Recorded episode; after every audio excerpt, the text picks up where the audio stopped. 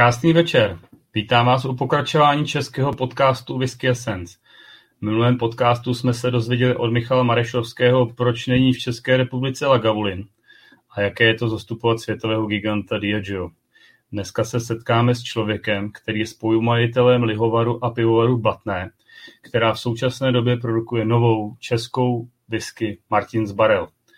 Své zkušenosti z whisky však nazbíral ve společnosti Štok a zejména v Palíně Prádlo a stál za vznikem whisky, dnes už legendární Hammerhead. Jsem moc rád, že se k nám dnes večer připojí pan Václav Šitner. Krásný večer, pane Šitner, děkuji, že jste přijel pozvání do podcastu.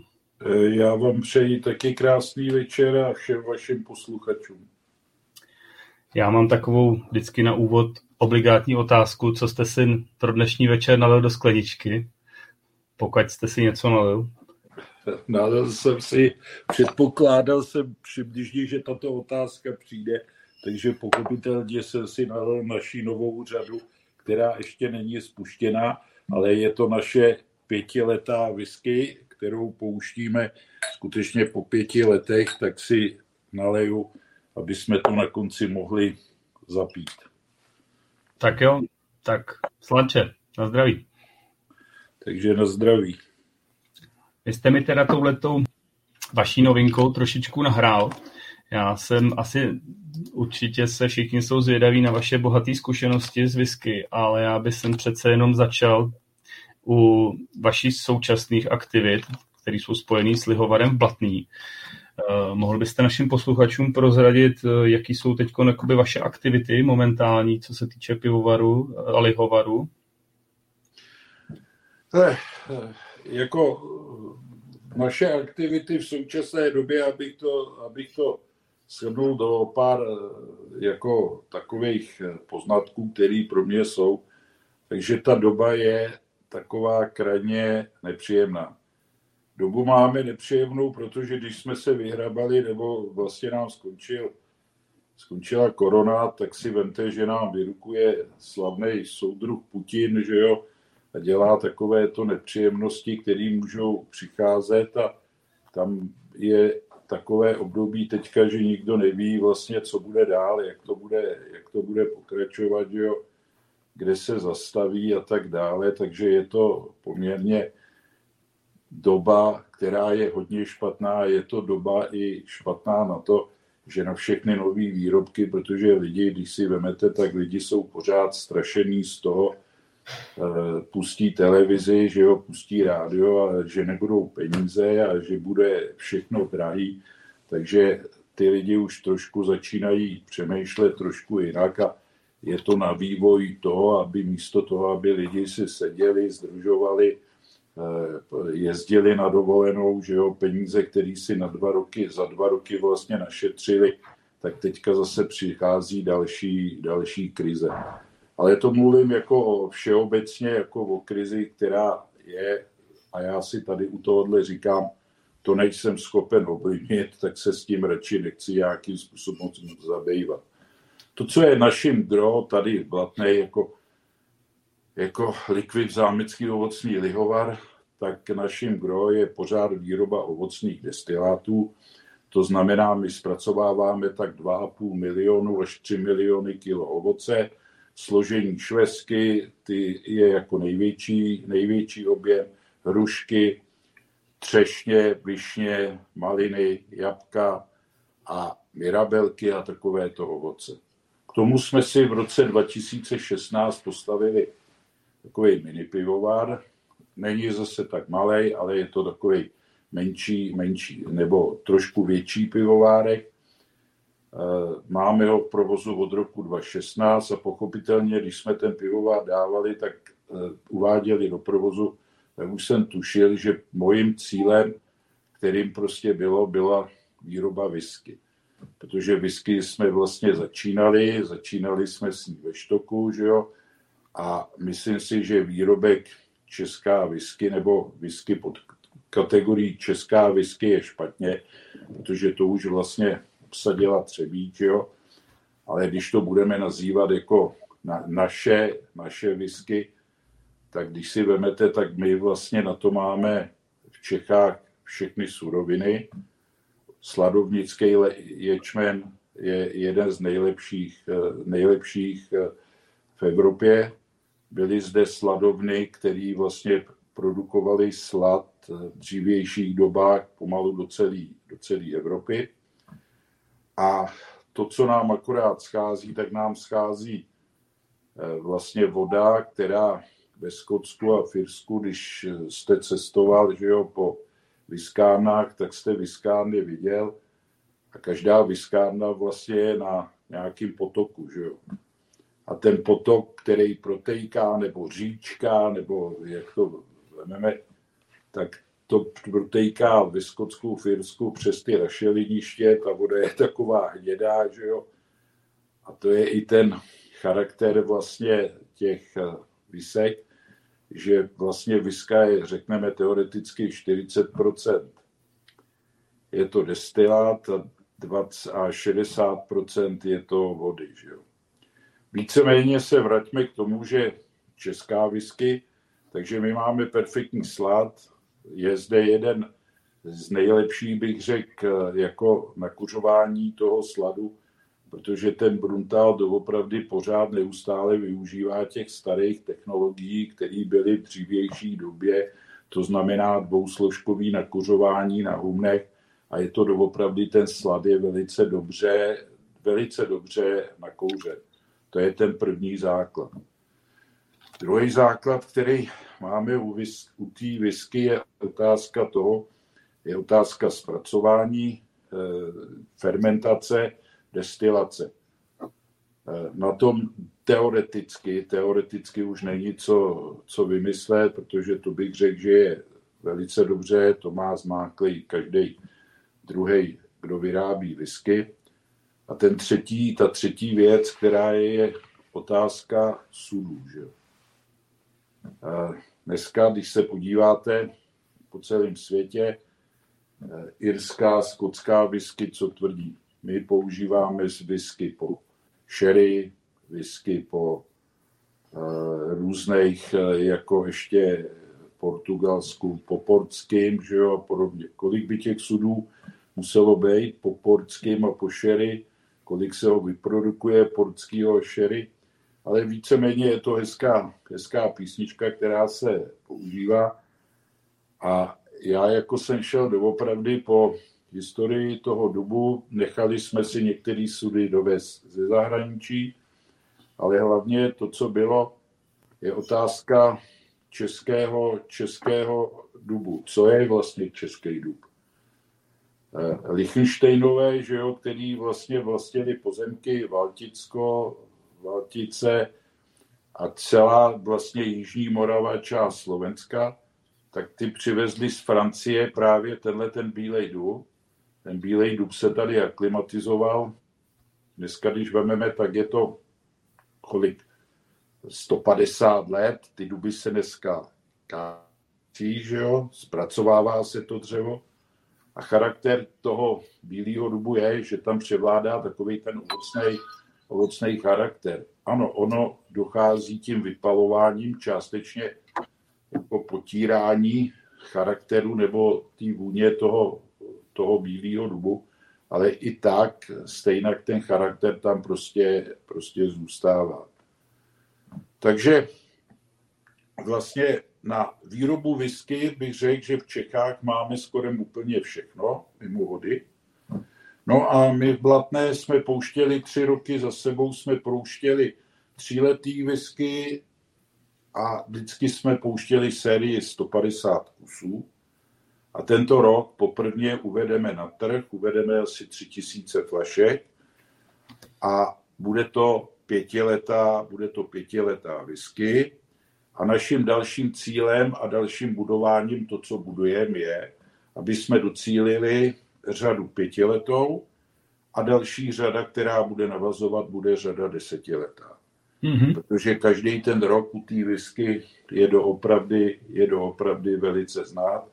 My jsme ještě udělali tak, že jsme udělali vlastně výbarel, to znamená, to byla tekutina, kterou jsme poprvně dávali do těch sudů, tak jsme část té tekutiny dali do, do lahví. E, problém, který u toho vzniknul, který jsme nedocenili, výrobek velice dobrý, velice dobře chutnal, ale byl problém vysvětlovat hostům v restauracích a podobně. Ty barmani měli problémy vysvětlovat, že to je vlastně whisky, která se ještě nedala jako do sudu. Jo. Takže, takže jako ten, kdo se toho napil, ano, oblí, oblíbil. Velice dobrý to bylo do míchaných nápojů a hlavně to skupovali, skupovali ti, kteří předpokládali další vývoj té whisky, to znamená lidi, kteří mají tříletou, první naší tříletou, druhou, třetí a teď tu pětiletou, takže vidí přesně ten vývoj, jak ten vývoj u té whisky, jak se to, jak se to prostě měnilo. Takže to byl jako takový náš jako cíl, nebo u té whisky, protože my nikdy nebudeme vyrábět sta tisíce lahví. Jako. Naším cílem je jednodruhová sladová, jednodruhová sladová whisky, která jako bude, jako která bude vlastně jako doplňovat, doplňovat vlastně ten sortiment, který v českých viskách jako vzniká. Já nevím, jestli jsem to dobře, dobře vysvětlil. To, co se týká jako charakteru té whisky, jako charakteru té whisky, protože uh, jsou hráči, který, který tvrdí, každá česká whisky je špatná. Není, není to pravda, ale jsou výrobci, já třeba nebudu komentovat Třebíč, to nebudu komentovat, ale jinak ty ostatní výrobci jako Jelínek, velice zajímavá řada, velice zajímavá. Svachovka, tam mají dobře marketing, otázka těch chutí, těch, těch vysek, záleží opět toho, jak si přeberou ty zákazníci. Že? A je tady už pár výrobců, který si myslím, že by mohli tu kategorii té whisky, český whisky skutečně jako dostat, jako dostat do popředí. A myslím si, že třeba zapracuje silně Štok, ten připravuje teďka nový řady, který budou, ale Štok hlavně bude uvažovat i o tom, aby i ty whisky šly na export. Že? Eh, takže vlastně v podstatě v současné době připravujete takový větší eh, podíl na trhu, který budou moc fandové konečně ochutnat, protože ty, ty extra limitované série, které byly v minulých rokách, to bylo skoupený vlastně okamžitě a ochutnalo to opravdu málo lidí, tak teď spousta lidí tenhle ten rok bude moc ochutnat vaší, vaší Ano, říkám, my se snažíme pouštět asi, nebo že bude vyrobeno tři tisíce lahví, to znamená, tam bude i trošku jiná cena, že jo, ta cena bude, bude níž, protože ty malé série to všechno hrozně neskutečným způsobem prodražuje, že jo.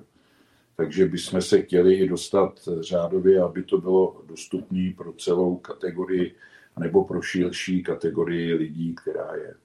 Mm-hmm. A můžete třeba naznačit, eh, kdy orientačně třeba kvartálně v roce by to mohlo být a jaká by se to mohla být pohybovat cenově teda?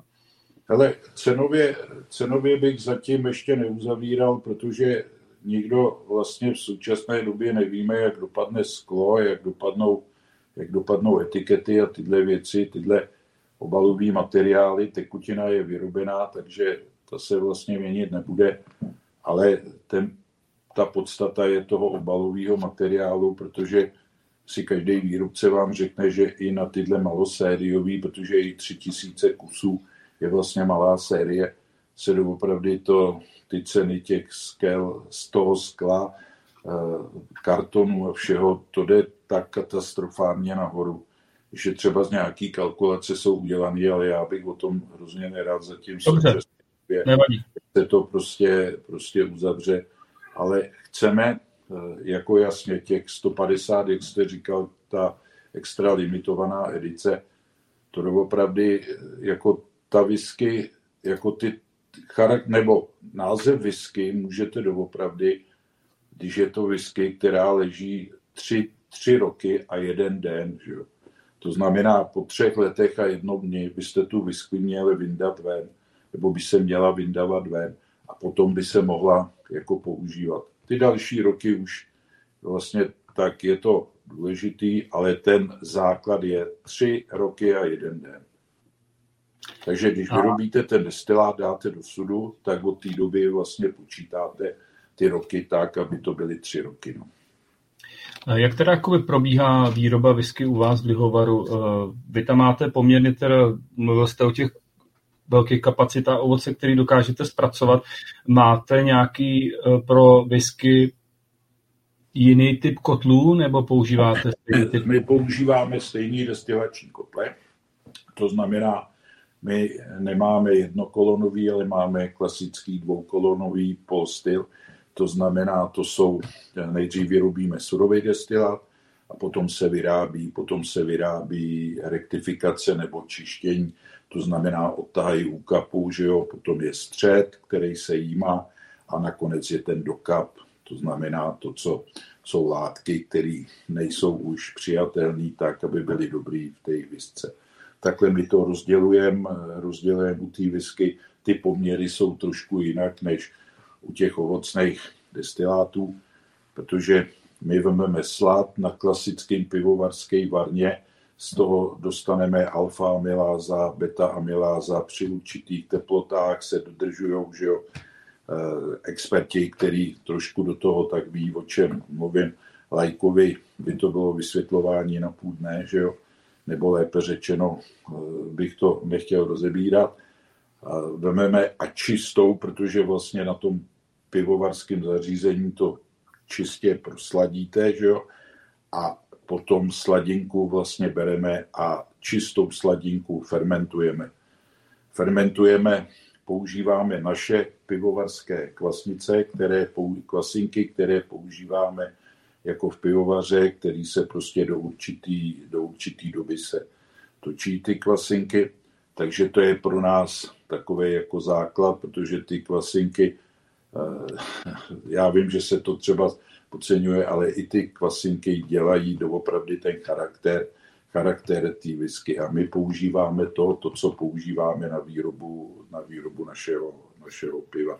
A u těch kvasinek, Tam... jestli vás přeruším, používáte nový kvasinky nebo používáte právě třeba po druhý, po třetí z toho pivovaru použitý a pak tam jde pro výrobu whisky? Ale eh, my vlastně točíme ty kvasinky, to je zase věc sládka, který už musí dneska poznat, že jo, jestli ty kvasinky ještě jsou jako nebo nejsou, protože výhoda těchto těch kvasinek, kvasinek je, že pracují při nižších teplotách. Hmm. Jo, a i to je, protože my třeba z tu e, západu nebo ten remont, který děláme na tu whisky, tak se snažíme ho dostávat při těch nižších teplotách, protože při těch nižších teplotách, při té fermentaci neodchází tak ty aromatické látky jako tak velice radikálně, takže jedeme doopravdy při té nižší teplotě. A na to ty kvasinky vlastně už jsou z toho piva, už jsou naučený. A kmen těch kvasinek používáte nějaký jakoby z plzeňský jakýho pivovaru, nebo máte eh, nějaký... Já bych tohle nechtěl, jako nechtěl rozebírat, ano, my máme, jako, jako používáme z jednoho velkého pivovaru a nechtěl bych to, nechtěl bych to rozebírat s tím, že ty kvasinky si doopravdy potom ošetřujeme, ještě si ošetřujeme sami. Mm-hmm. Ještě bych se zeptal eh, k té destilaci, vlastně ke druhý. Eh, jestli používáte vlastně tak jako skotové, prostě ten ukap a dokap, jakoby, že potom vlastně s tou prvním destilátem mícháte v nějakém poměru a jdete to destilovat znovu, nebo eh, čist... My ukapy eh, i dokapy, ano, bereme a potom je ještě jednou, ještě jednou otáčíme a ještě jednou je destilujeme. Super. Máte nějaký uh, trošičku odlišný jakoby postupy ve výrobě, uh, co se týče třeba takovému standardnímu, nebo co jste tam vložil vy za sebe ze svých zkušeností pro výrobu?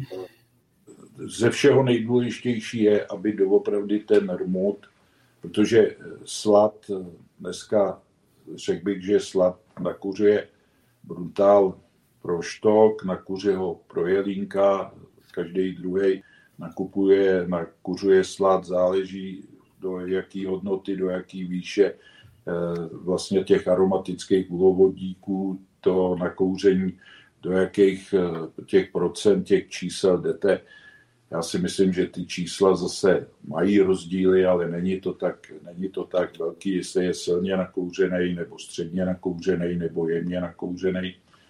Jako ten rozdíl v tom je, ale tam potom doopravdy dál záleží na těch, na těch sudech. No.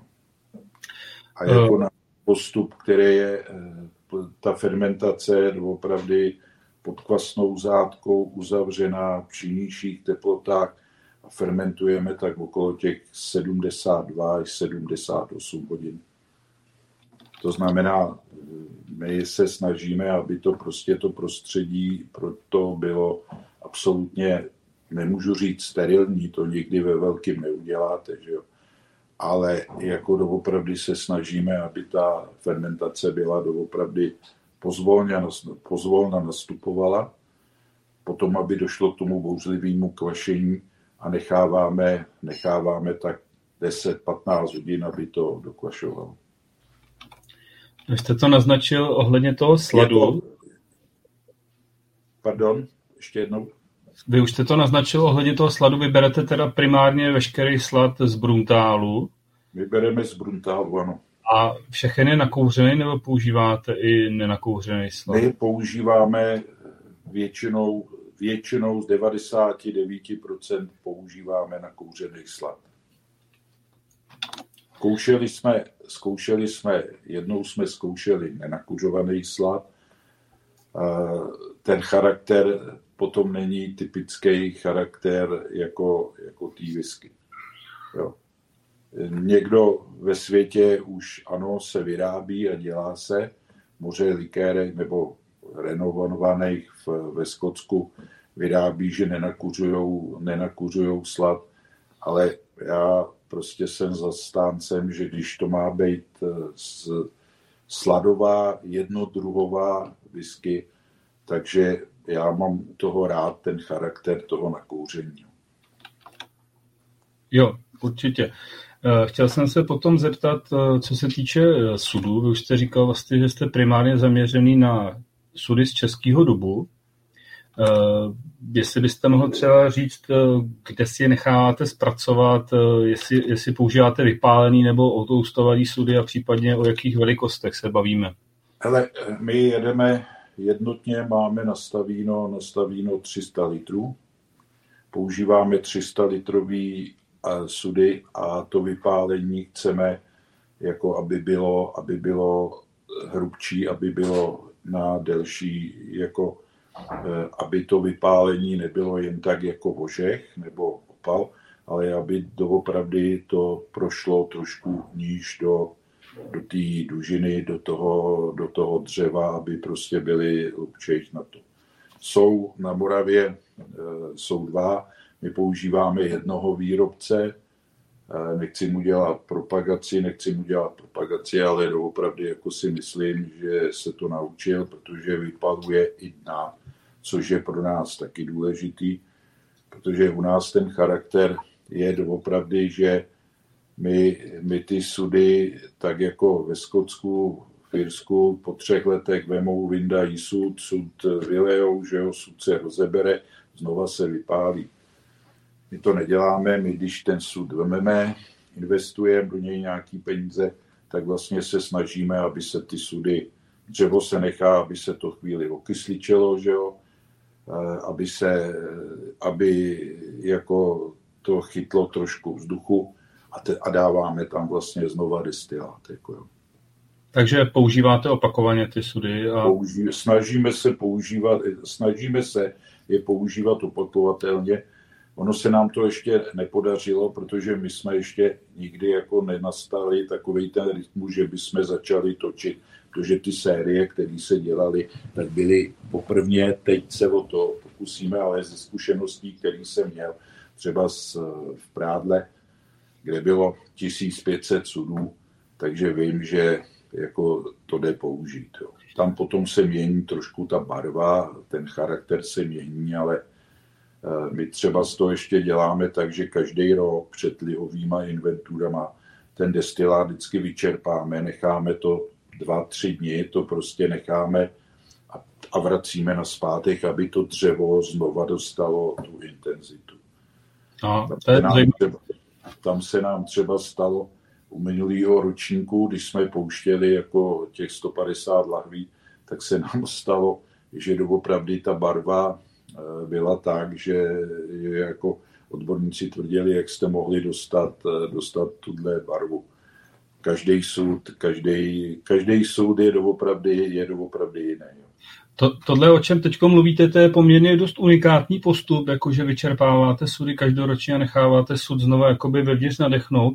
A ten objem, co byl v tom sudu původní, vlastně ten dáváte zvlášť do nějakých, anebo to, to jde do větší nádrže a pak to vracíte? Ne, ne, ne, my používáme ke každému sudu, je prostě nádoba, tam se to vyčerpá a potom se zase ten objem načerpá. Jo, jo.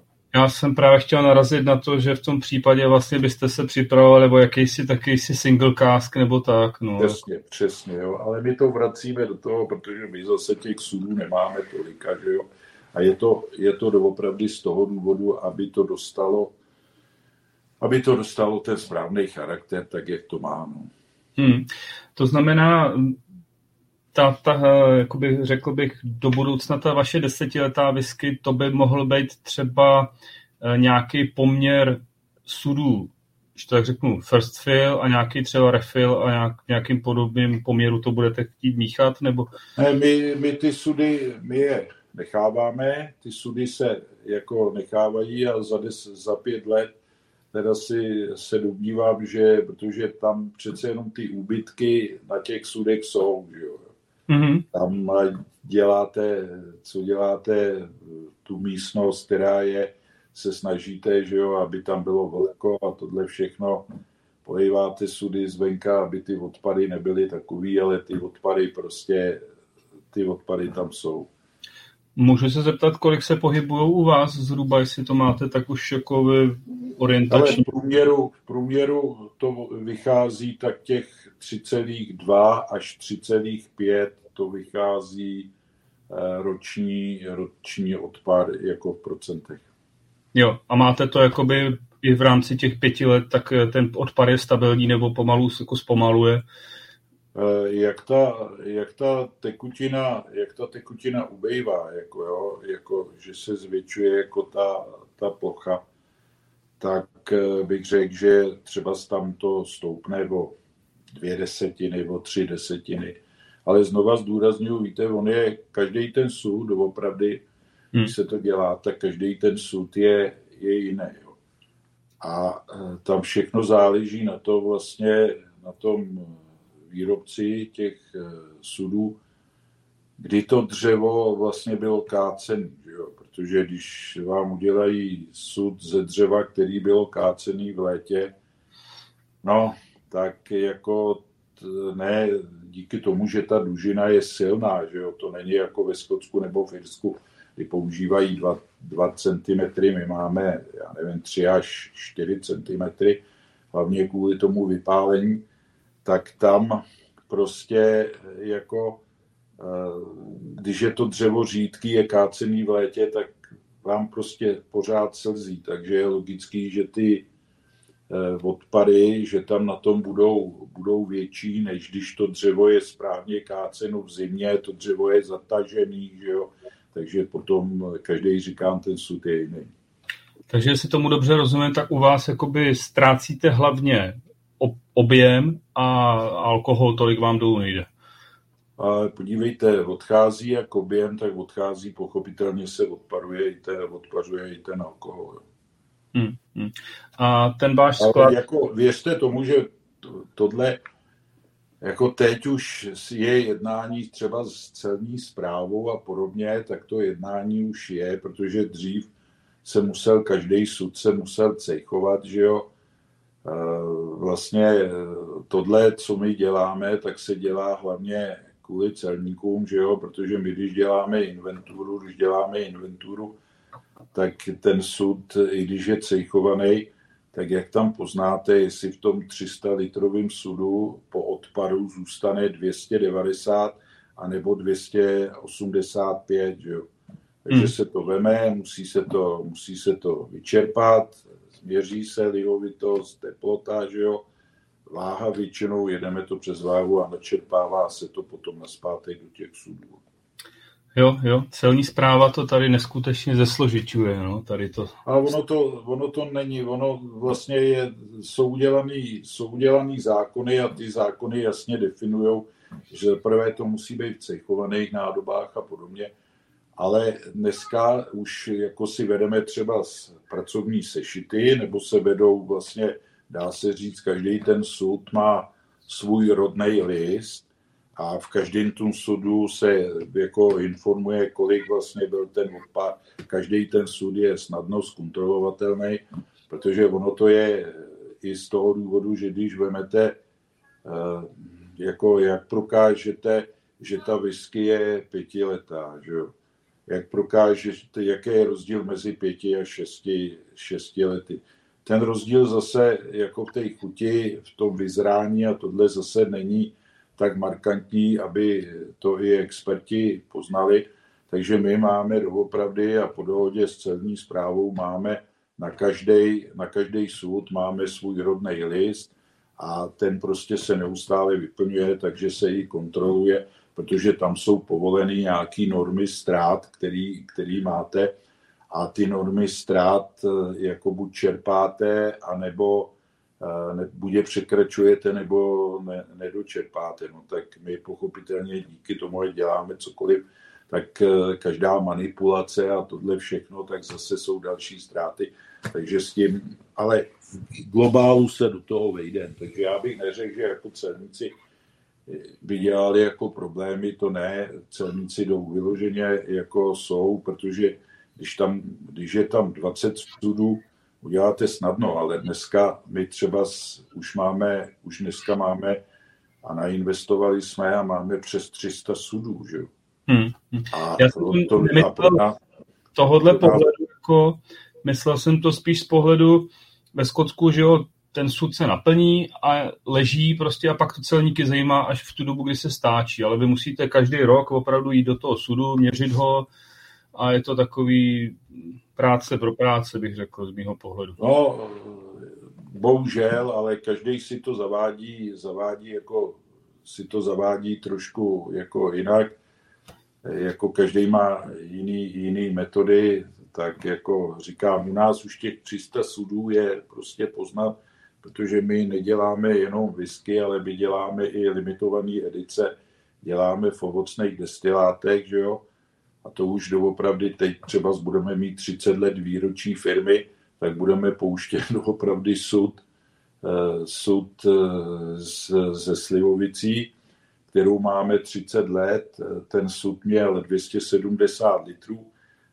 Ta, ta je úplně, ta slivovice je, řekl bych, úplně černá, ne černá, ale tak jako už to není taková ta zlata, zlatavá barva, ale je to něco mezi zelenou a mezi černou ta whisky je jako velice, jako eh, whisky, slivovice, eh, tak budeme dělat, říkám, pár lahví, které budou jako k tomu 30 letýmu výročí.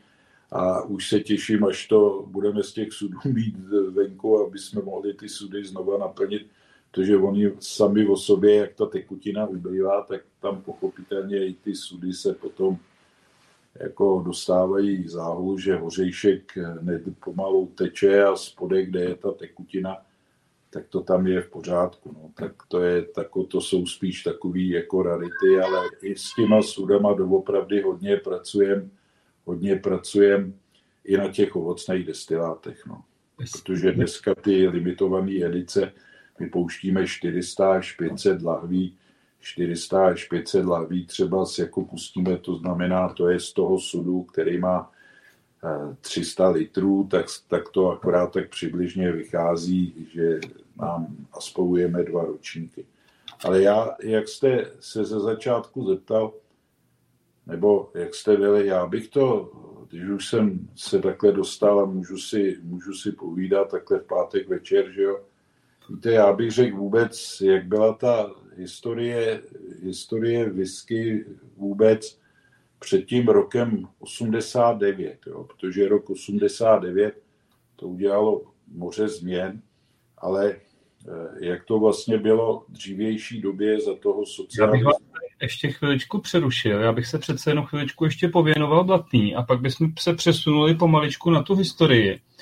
Já jsem se ještě, protože jste mluvil o tom, že staříte i ovocné pálenky, tak eh, chtěl jsem se zeptat, ten sudový program, jestli uvažujete vlastně používat ty sudy jakoby z ovocné pálenky pro whisky, nebo z whisky pro ovocné pálenky a naopak, jestli prostě s tím takhle pracujete?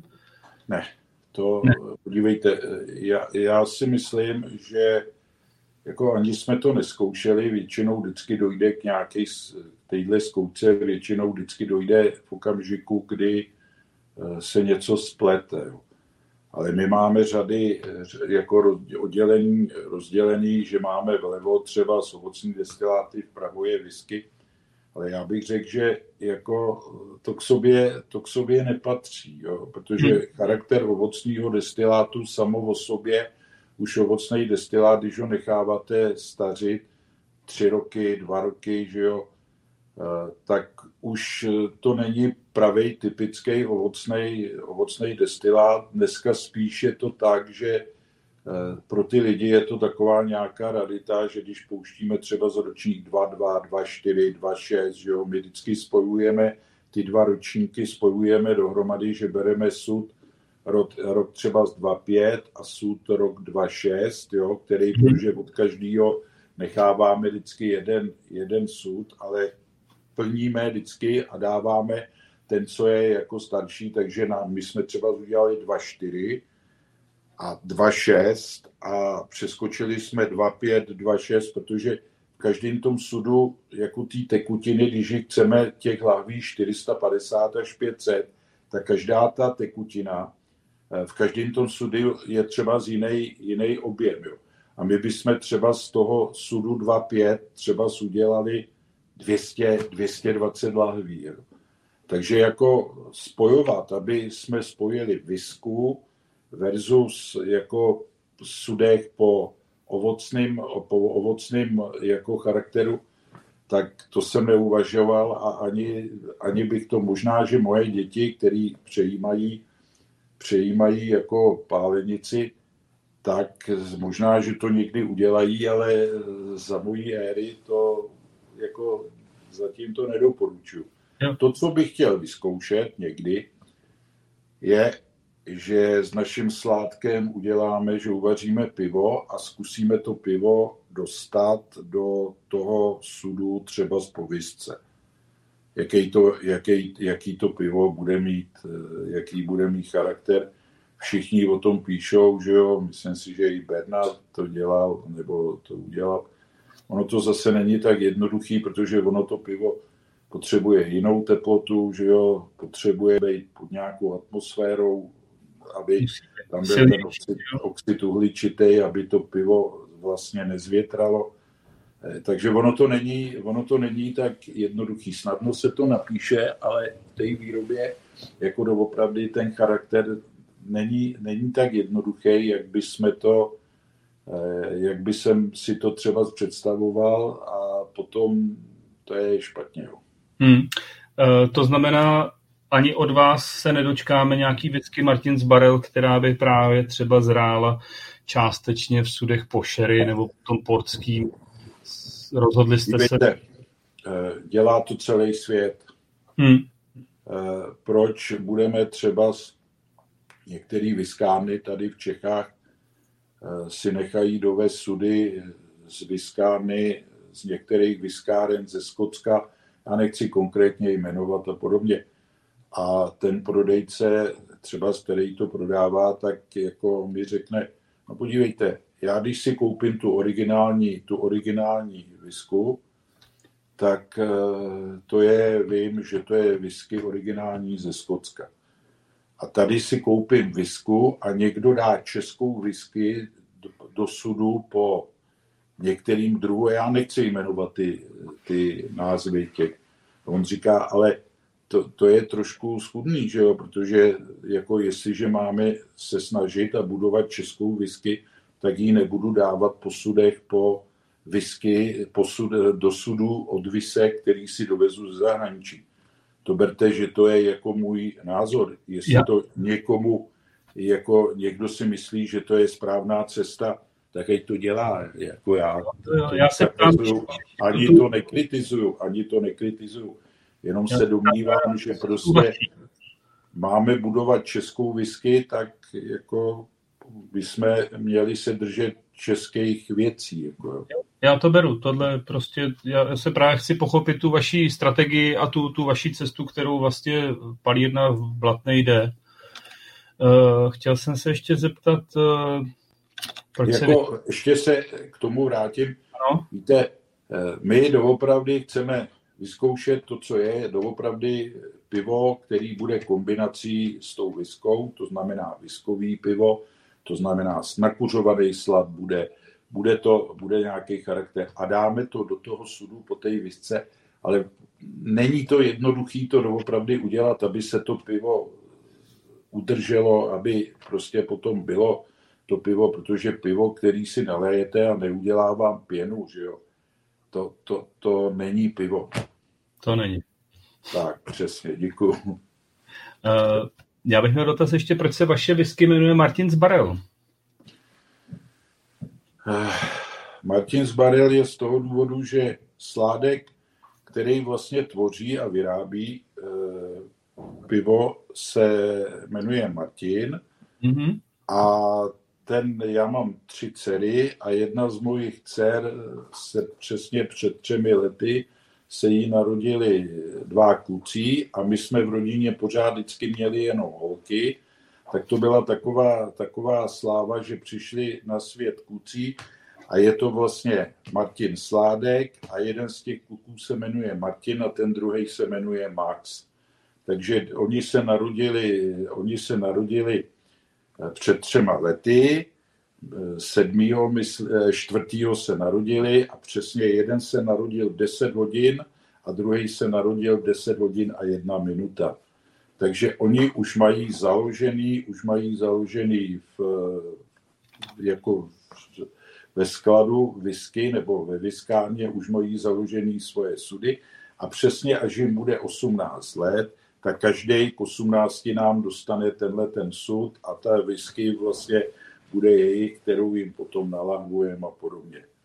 Pochopitelně, když jsem tohle udělal, tak já mám tři dcery a ještě dvě vnučky a ty vnučky a ty dcery řekly, a kluci dostanou a jsou nejmenší a my sudy nemáme.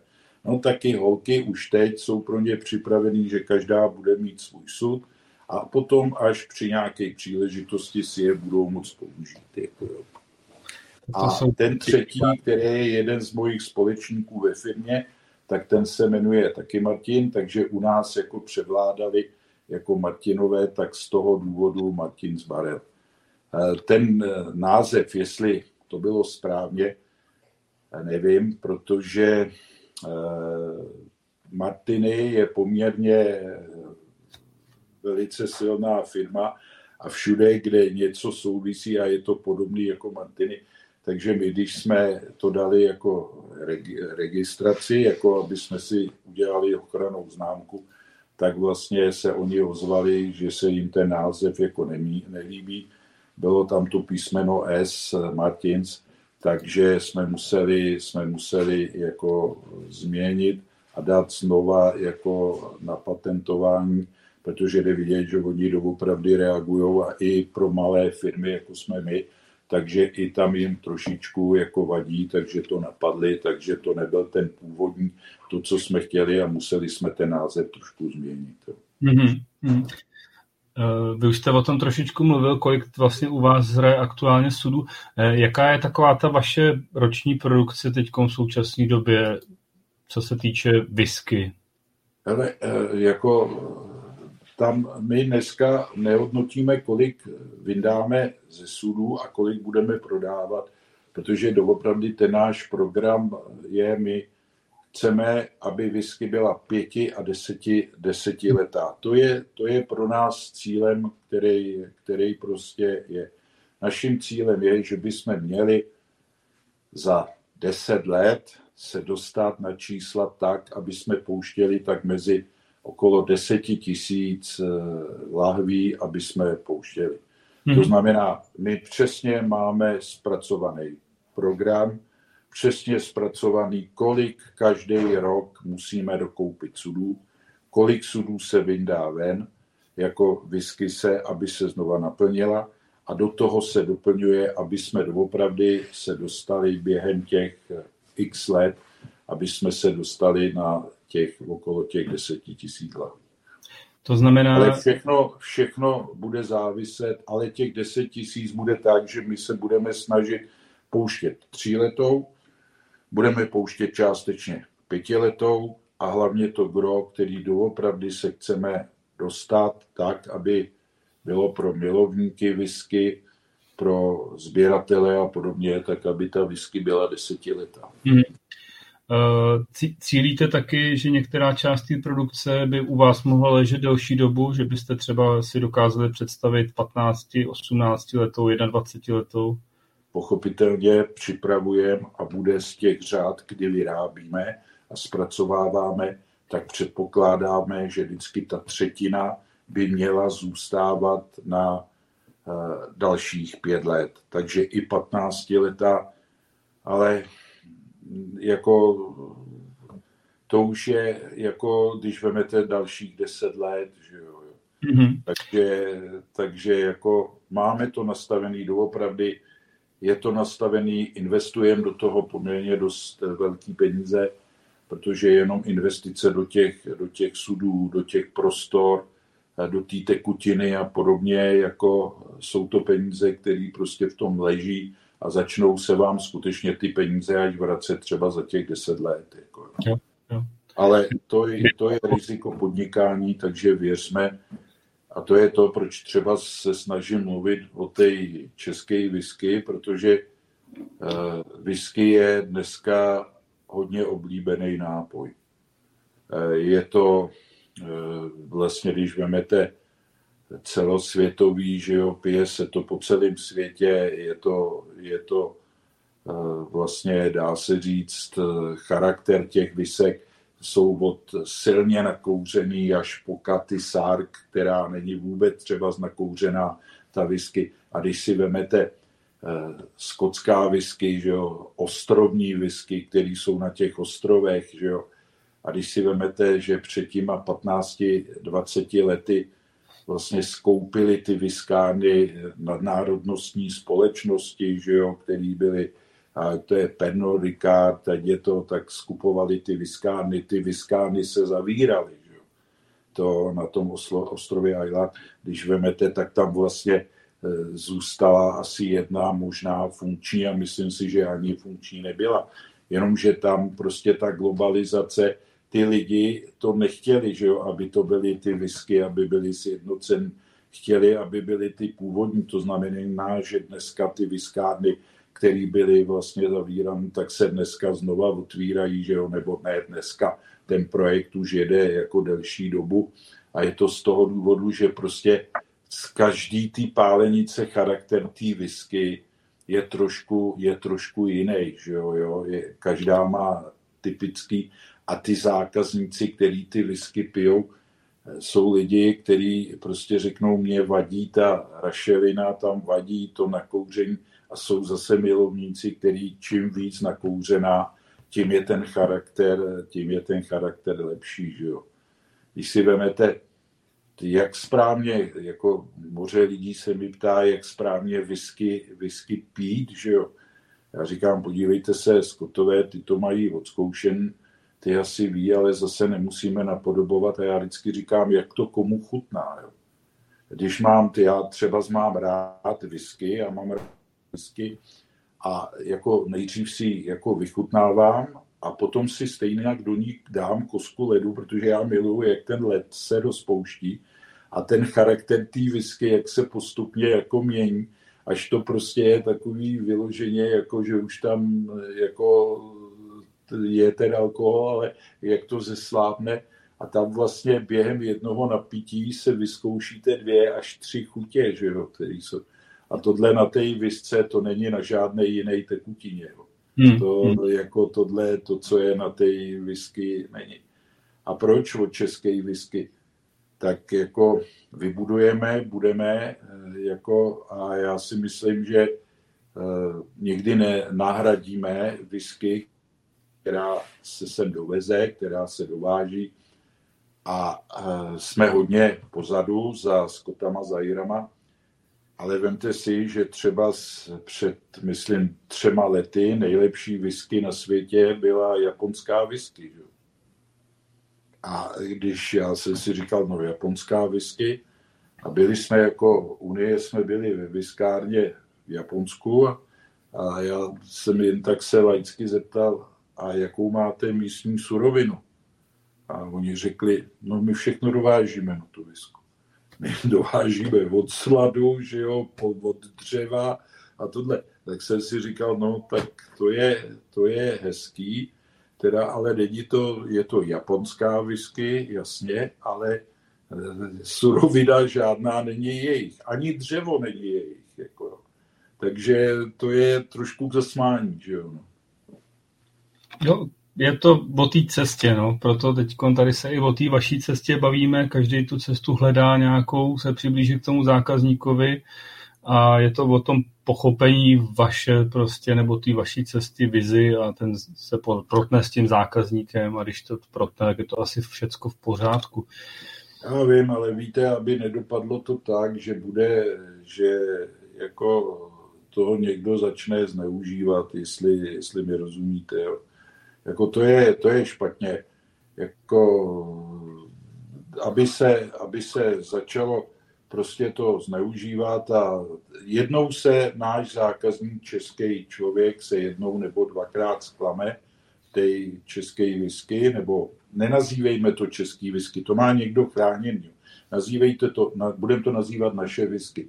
Se někdo zklame, protože eh, jako doopravdy ty procesy u té whisky jako vyrobit dobrou whisky není jednoduchá věc. To, jako, to, to je moře tě náhod, o kterých jsme se bavili, to, co navazuje, že jo, ať je to fermentace, ať je to slad, ať jsou to sudy, ať, je to, ať jsou to místnosti, že jo, kde, to, kde to skladujete. Protože když si vemete ve Skotsku, se tvrdí, že nejdrsnější whisky jsou když jsou ty viskány u moře, že jo, a teď tam ta, ta slaná, slaný vzduch a ta slaná voda, že jo, když jsou ty bouřky a tohle všechno, že to tam prostě je a to jsou takový ty drsný visky, který, který tam vznikají, že jo, tak eh, jako jestli to na to má vliv, ne, nemá, nevím, jako jo, protože zase v Americe, když děláte bourbon, tak zase ano, je to taky ve dřevěnech, tam zase ale je teplo, horko. Tam, já tam jednou byl v létě a to jsem si říkal, no tady ty odpady, že jo, to musí, musí být. Ono taky v Kentucky potom jim to chytlo, že jo. Tam vlastně jsme se teprve naučili, že alkohol se nesmí ředit vodou, když hoří, že jo, protože z toho, jak tam lili do toho tu vodu, tak vznikla řeka chytli jedna vyskárna eh, nebo sklad chytnul na kopci a voda ta řeka, jak tam lili tu vodu tekla, zapálila dalších 12 dole. Že jo? Takže to je do dneška. Oni z toho používají vlastně to dřevěný úlí, používají, používá jedna firma v Americe na filtraci přes to aktivní uhlí. To bylo taky paradox. No. Hmm. Takže ještě k té české whisky aby jsme nesklamali toho zákazníka, víte, protože jako se objevují různý druhy a všechno, ale eh, jako aby ten zákazník, který jako si vybuduje ten přístup jako k té visce, protože naším cílem jako výrobců pochopitelně bude, aby jsme se dostali na nějakou cenovou eh, hladinu, aby jsme byli konkurenčně schopní, že jo, teď jako moc zatím schopný, schopný nejsme, protože doopravdy ty investice, které přichází do těch sudů, do zařízení a do všeho, tak jsou poměrně dost velký, takže se částečně musí projevit v té ceně, že jo, ale já si myslím, že během pár let, když ty investice už nebudou tak vysoký, takže i ta cena by u té whisky měla částečně klesnout dolů, aby jsme byli konkurenčně schopní a chuťově si myslím, že já třeba, když tady mám kolegy, kolegy ze Skotska, nebo kamarády, s kterými jsme dělali v dřívějších dobách, tak ty vždycky říkají, že jsou překvapení, jak eh, naše whisky po třech letech, eh, že má charakter trošku u nich, co, co je whisky třeba za pět, za sedm let. Jo. Hmm. To, je, to je otázka toho vypálení a tohle všeho. No. Tak to je jako můj názor. Já myslím, že ten český zákazník vlastně teď, jak je ten boom té whisky, tak se stává čím dál tím jako zkušenější a erudovanější, takže prostě potom jako dokáže líp ocenit právě tady ty české věci prostě a půjde si zatím, takže já věřím, to, že, že, že doba je nakloněná.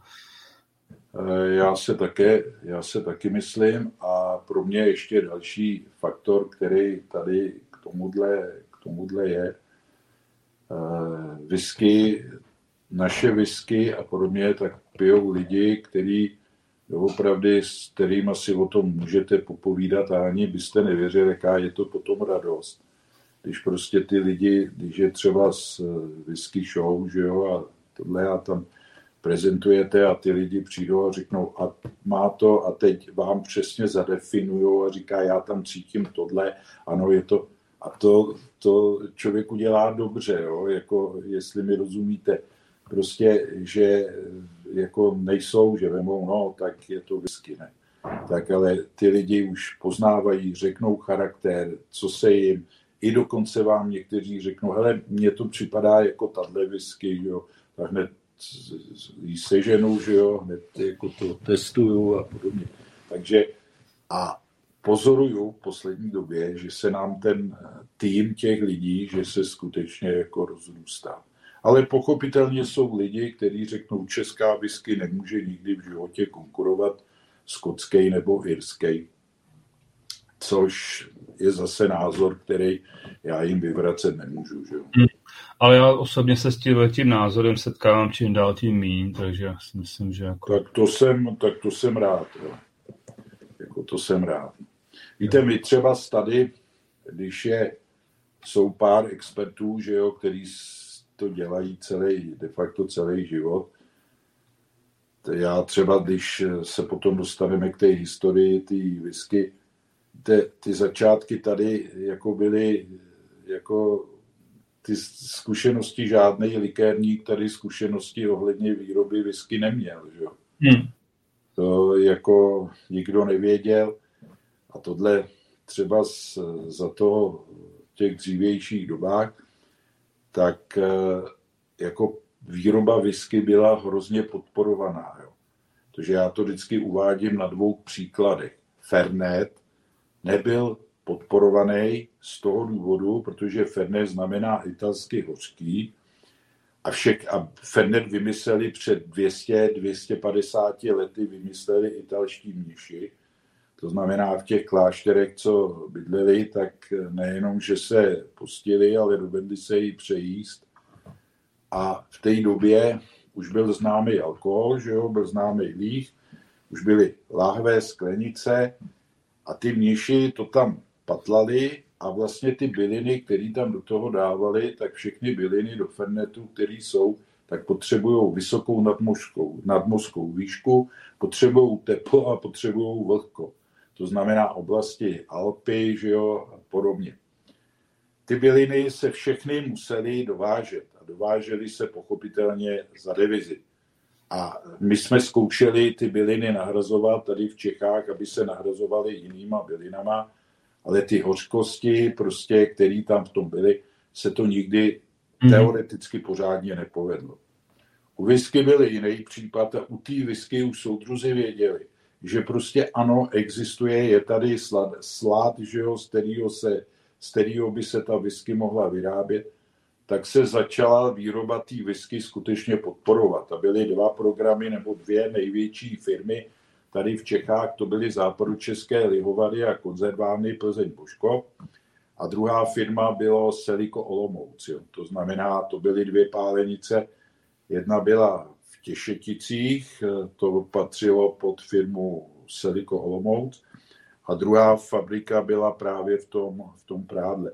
Ty začátky nebyly jednoduché, protože jak, eh, jak to vyfiltrovat, že jo, je namlít, eh, musí se to namlít, nebo se to musí naštvrtit, jak to dělají ve Skotsku. Ty informace byla železná opona, že jo.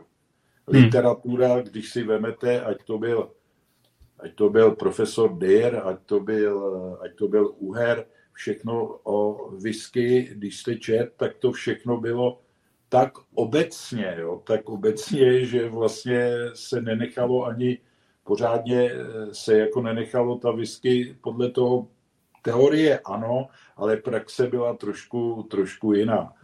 Takže ty začátky jako výroby, jaký sudy, kdo nám vyrobí sudy, kde ty sudy seženeme, že jo, jo, jak se bude dělat vypálení. Ano, my chceme vypálen na ty dna se propalovaly, to znamená, než se na to přišlo, jak se to má dělat. Takže ty začátky doopravdy nebyly, nebyly jednoduchý. V jakých prostorech to skladovat, tak, aby, aby prostě jako nebyly tak velký ty odpary, že jo? protože potom začaly požární předpisy, my jsme nainstalovali požární předpisy a to bylo tak, že tam byly hlídání detekce alkoholu No a sepnuli automaticky ventilátory a my jsme po roce pomalu třetinu sudu museli vyhodit, protože tam byl vždycky takový průvad, že jo, že, takže se detektory museli odstranit, museli se dát pryč. A to byly takové začátky, jako, které byly jako na tu, na tu výrobu, výrobu whisky. No. Víceméně ještě, abych se uzavřel a, abych uzavřel jako Víte, jako k té visce vy jste správně řekl, že se rozšiřuje jako ten sortiment těch zákazníků. Jo.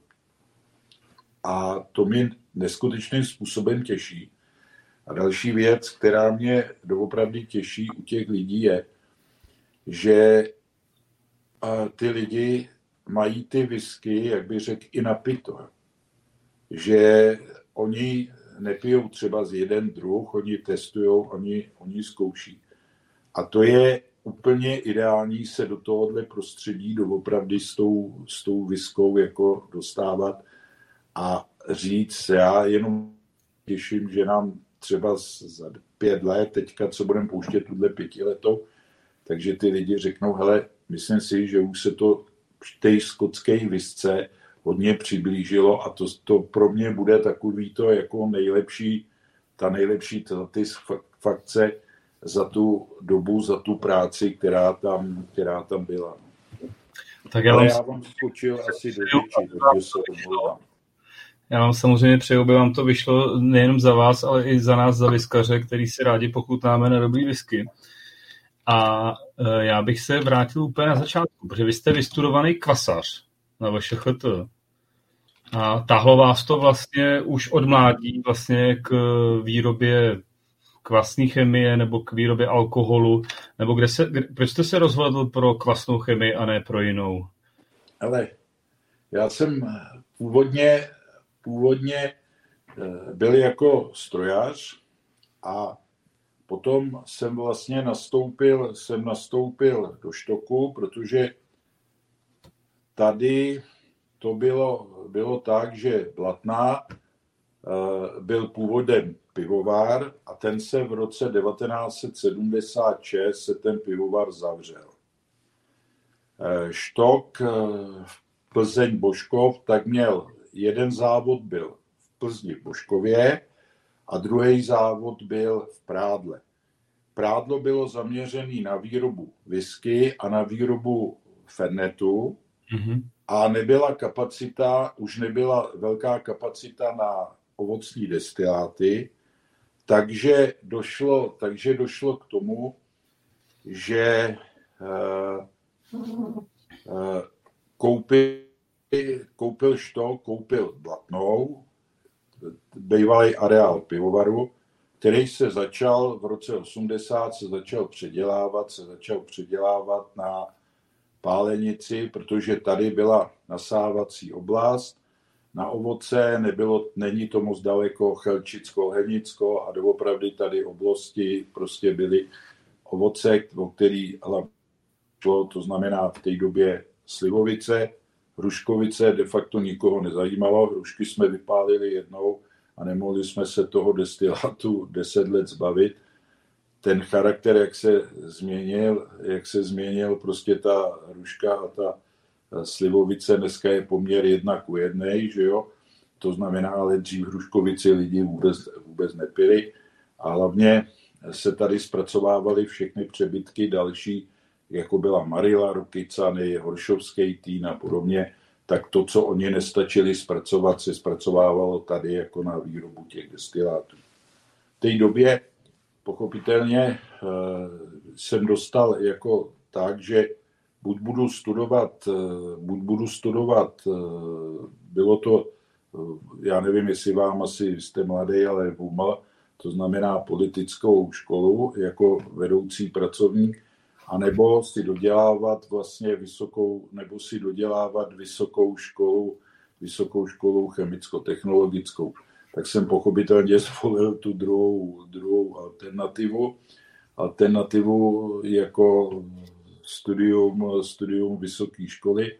A na té vysoké škole připadly přesně bylo definice nebo kvasná a bioinženýrství. V té době kvasná a bioinženýrství se začaly rozrůstat, nebo, nebo bylo tak, že jako byly zájmy o chemické inženýrství, bylo to, ale jako potravinářská a kvasná a bioinženýrství, to bylo spíš tak jako odsunutý, že, si, že všichni jako moc se do toho nedali, nedali protože profesorka Basařovka, Basařová to byla pivovarnice, že jo, Čepička, její následník, vedoucí katedry, to byl taky, taky pivovarník, až eh, profesor Melzoch eh, vlastně začal uvádět eh, vysokou školu tak, aby pivovarnictví, lihovarnictví bylo na nějaké na nějaký úrovni. No.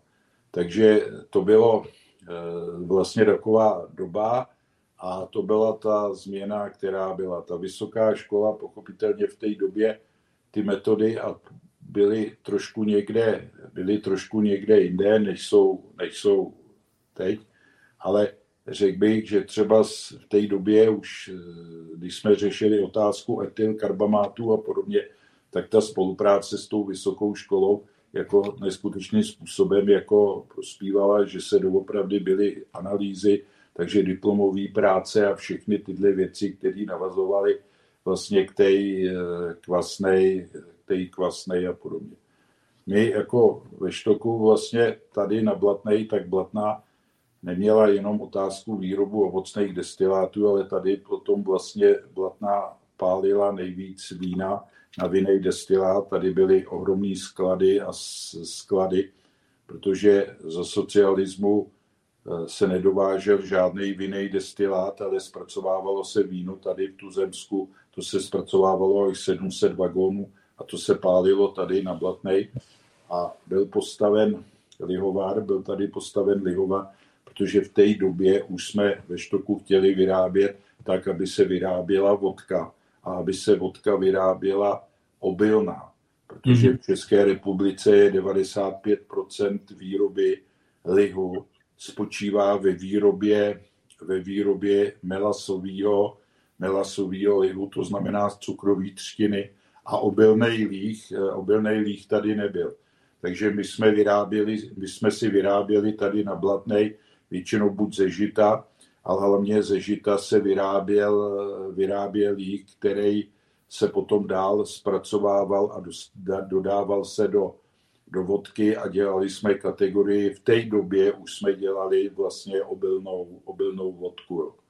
Takže eh, tady vlastně se zpracovávalo nejenom ovoce, ale byla výroba lihu. To znamená, my jsme třeba sladovali a výroba lihu byla tak, že eh, se používaly ještě eh, ta technologie zpracování byla jako Henzův pařák.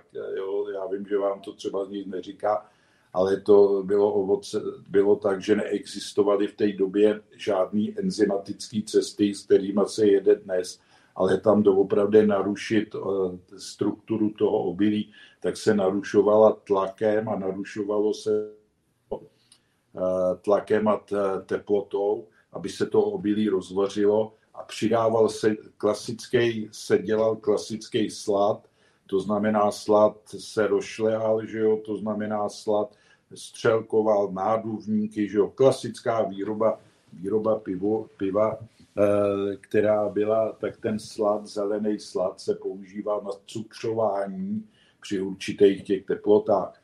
Takže vlastně to byla výroba, výroba lihu, to byla výroba vinných destilátů, to byla výroba ovocných, ovocných.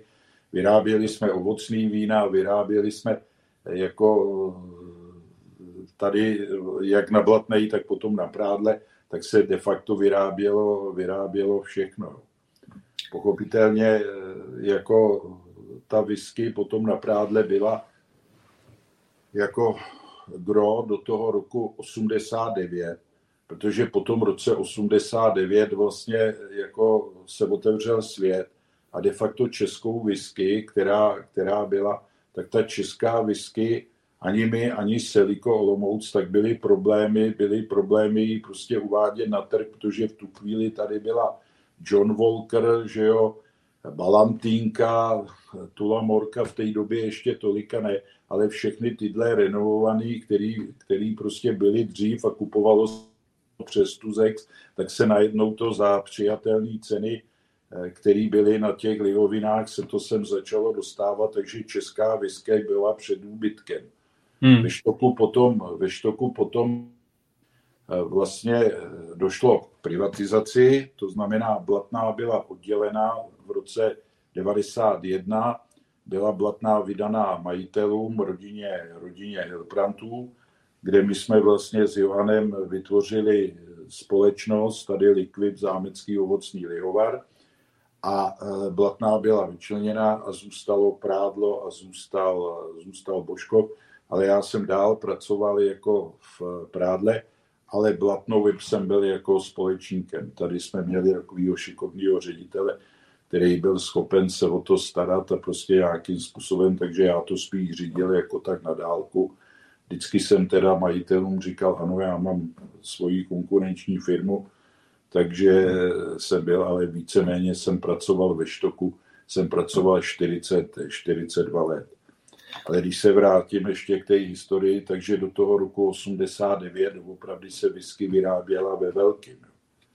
A když jste vy nastoupil po škole do západočeských lihovarů konzervánem? Já jsem nastoupil vlastně eh, ještě, když jsem študoval vysokou školu, tak už jo. jsem byl zaměstnancem, tak už jsem byl zaměstnancem jako štoku jsem jako pracoval a právě jsem zřizoval, tady jsem zřizoval Blatnou a potom jeden kolega odešel z Prádla, takže ředitel spojil, vlastně ty dva provozy byly spojený dohromady a bylo Blatná a Prádlo. A Blatná potom byla vydaná a já jsem byl eh, pár let jsem byl na Prádle a potom jsem přešel do Božkova. A vy, když jste teda nastoupil do firmy, tak eh, v té době už byla v portfoliu, měli vlastně západočeský konzervované hovary whisky, nebo te, v tu dobu ještě vůbec? Ale eh, v té době se to rozbíhalo, to začalo startovat a tam to původně, původně ta whisky, která se vyráběla a která se dělala, tak to byla whisky Halbert. Víceméně to byla, to byla blendovaná whisky, to byly, byla ale potom jako nestačila kapacita sudů, takže se ten blending přestal dělat. To znamená, dvě třetiny nebo jedna třetina byla sladovej a dvě třetiny byl líh a destilovalo se to, rektifikovalo se to za tepla. Ale to jsme potom přestali dělat z toho důvodu, že byla malá kapacita, jako neměli jsme ty sudy, takže jsme začali dělat jedno, jedno jako sladovou sladovou whisky se začala vyrábět. Jo. A říkám, poslední výroba byla největší v tom roce 89, potom de facto přestaly být odbyty a německá firma, která Ekes, která koupila štok v roce 90, v roce 93, tak její program jako whisky eh, byl, byl prostě whisky, výrobu whisky zrušit to byly neskutečné boje, kdy já, to už jsem, myslím, jezdil do Plzně A já neustále tvrdil, to je nevratný krok, jakmile začneme likvidovat viskánu, protože se doopravdy tam vybudovaly nový viskány, nová, nová soudkárna, všechno se vybudovalo a teď se to začalo likvidovat od zařízení. Viskárna se zatím nechávala a naštěstí, myslím v roce 96 došlo tomu, že to potom EKES, EKES prodal to prodal vlastně americké firmě Oak Tree jako štok a tam došlo k tomu, že oni vlastně ten program té whisky nastartovali. Pochopitelně, když zjistili, že tam jsou whisky z roku 89, tak vlastně to byl ten podnět, který vznikal, to znamená, tam vznikla ta hamretka. Mm. Ale v těch dřívějších dobách tak se vyráběla, nejdřív to byl Halbert whisky a potom to bylo označení smoker, smoker whisky. To byl řez jedna ku třem, to znamená, nebyl to, protože jsme nebyli ještě za socialismu schopní konkurovat cenově, že byla ta whisky poměrně dost drahá, takže se začaly dělat ty řezy jedna, jedna ke tři, ku, ku třem a to byla tam smoker whisky, která potom eh, se změnila za Němců, se změnila na printers whisky, která se do, ještě vlastně vyrábí, ten název už je a zůstával pořád jako a aniž by se to marketingově vyrábělo, tak tý whisky se prodávalo poměrně dost velký dost velké množství a úplně jednoduchá flaška, ten zákazník na tu whisky prostě si našel, ale to byly, to byly eh, řezy, to znamená, tam se dávalo asi 20% eh, sladového destilátu a 80% se dávalo obilného, obilného destilátu. Ale ten obilný destilát se stařil taky v sudech jako na whisky. To znamená, když se ještě zastavím u toho Albertu, prostě když uh, jakoby se, ona se jmenovala oficiálně Blended, že jo, až potom v poslední fázi, myslím, že to byla jako označovaná jako vyloženě řezaná, to blended, to znamená, že v prádle se vyráběla jakoby grain whisky, nebo opravdu to byl čistý jako obil? Tam, jako, tam potom asi po 4-5 letech, jako když už nestačila ta kapacita, protože ta whisky, že jo, Eh, ta byla na příděli do jednotlivých těch obchodů a podobně a tam prostě jsme zjistili, že nemá smysl, aby se vyráběla whisky, která, eh, která, nebude, která bude blendovaná a bude se stařit eh, v sudech, když se mohl ten řez udělat potom následně vlastně z té z té sladový. Takže tam se potom, to si myslím, že tenkrát to bylo velice uvážlivý, že se to udělalo, že se přešlo z toho, z té blend, se přešlo na to malt jako jedině skutečně jednodruhová sladová whisky.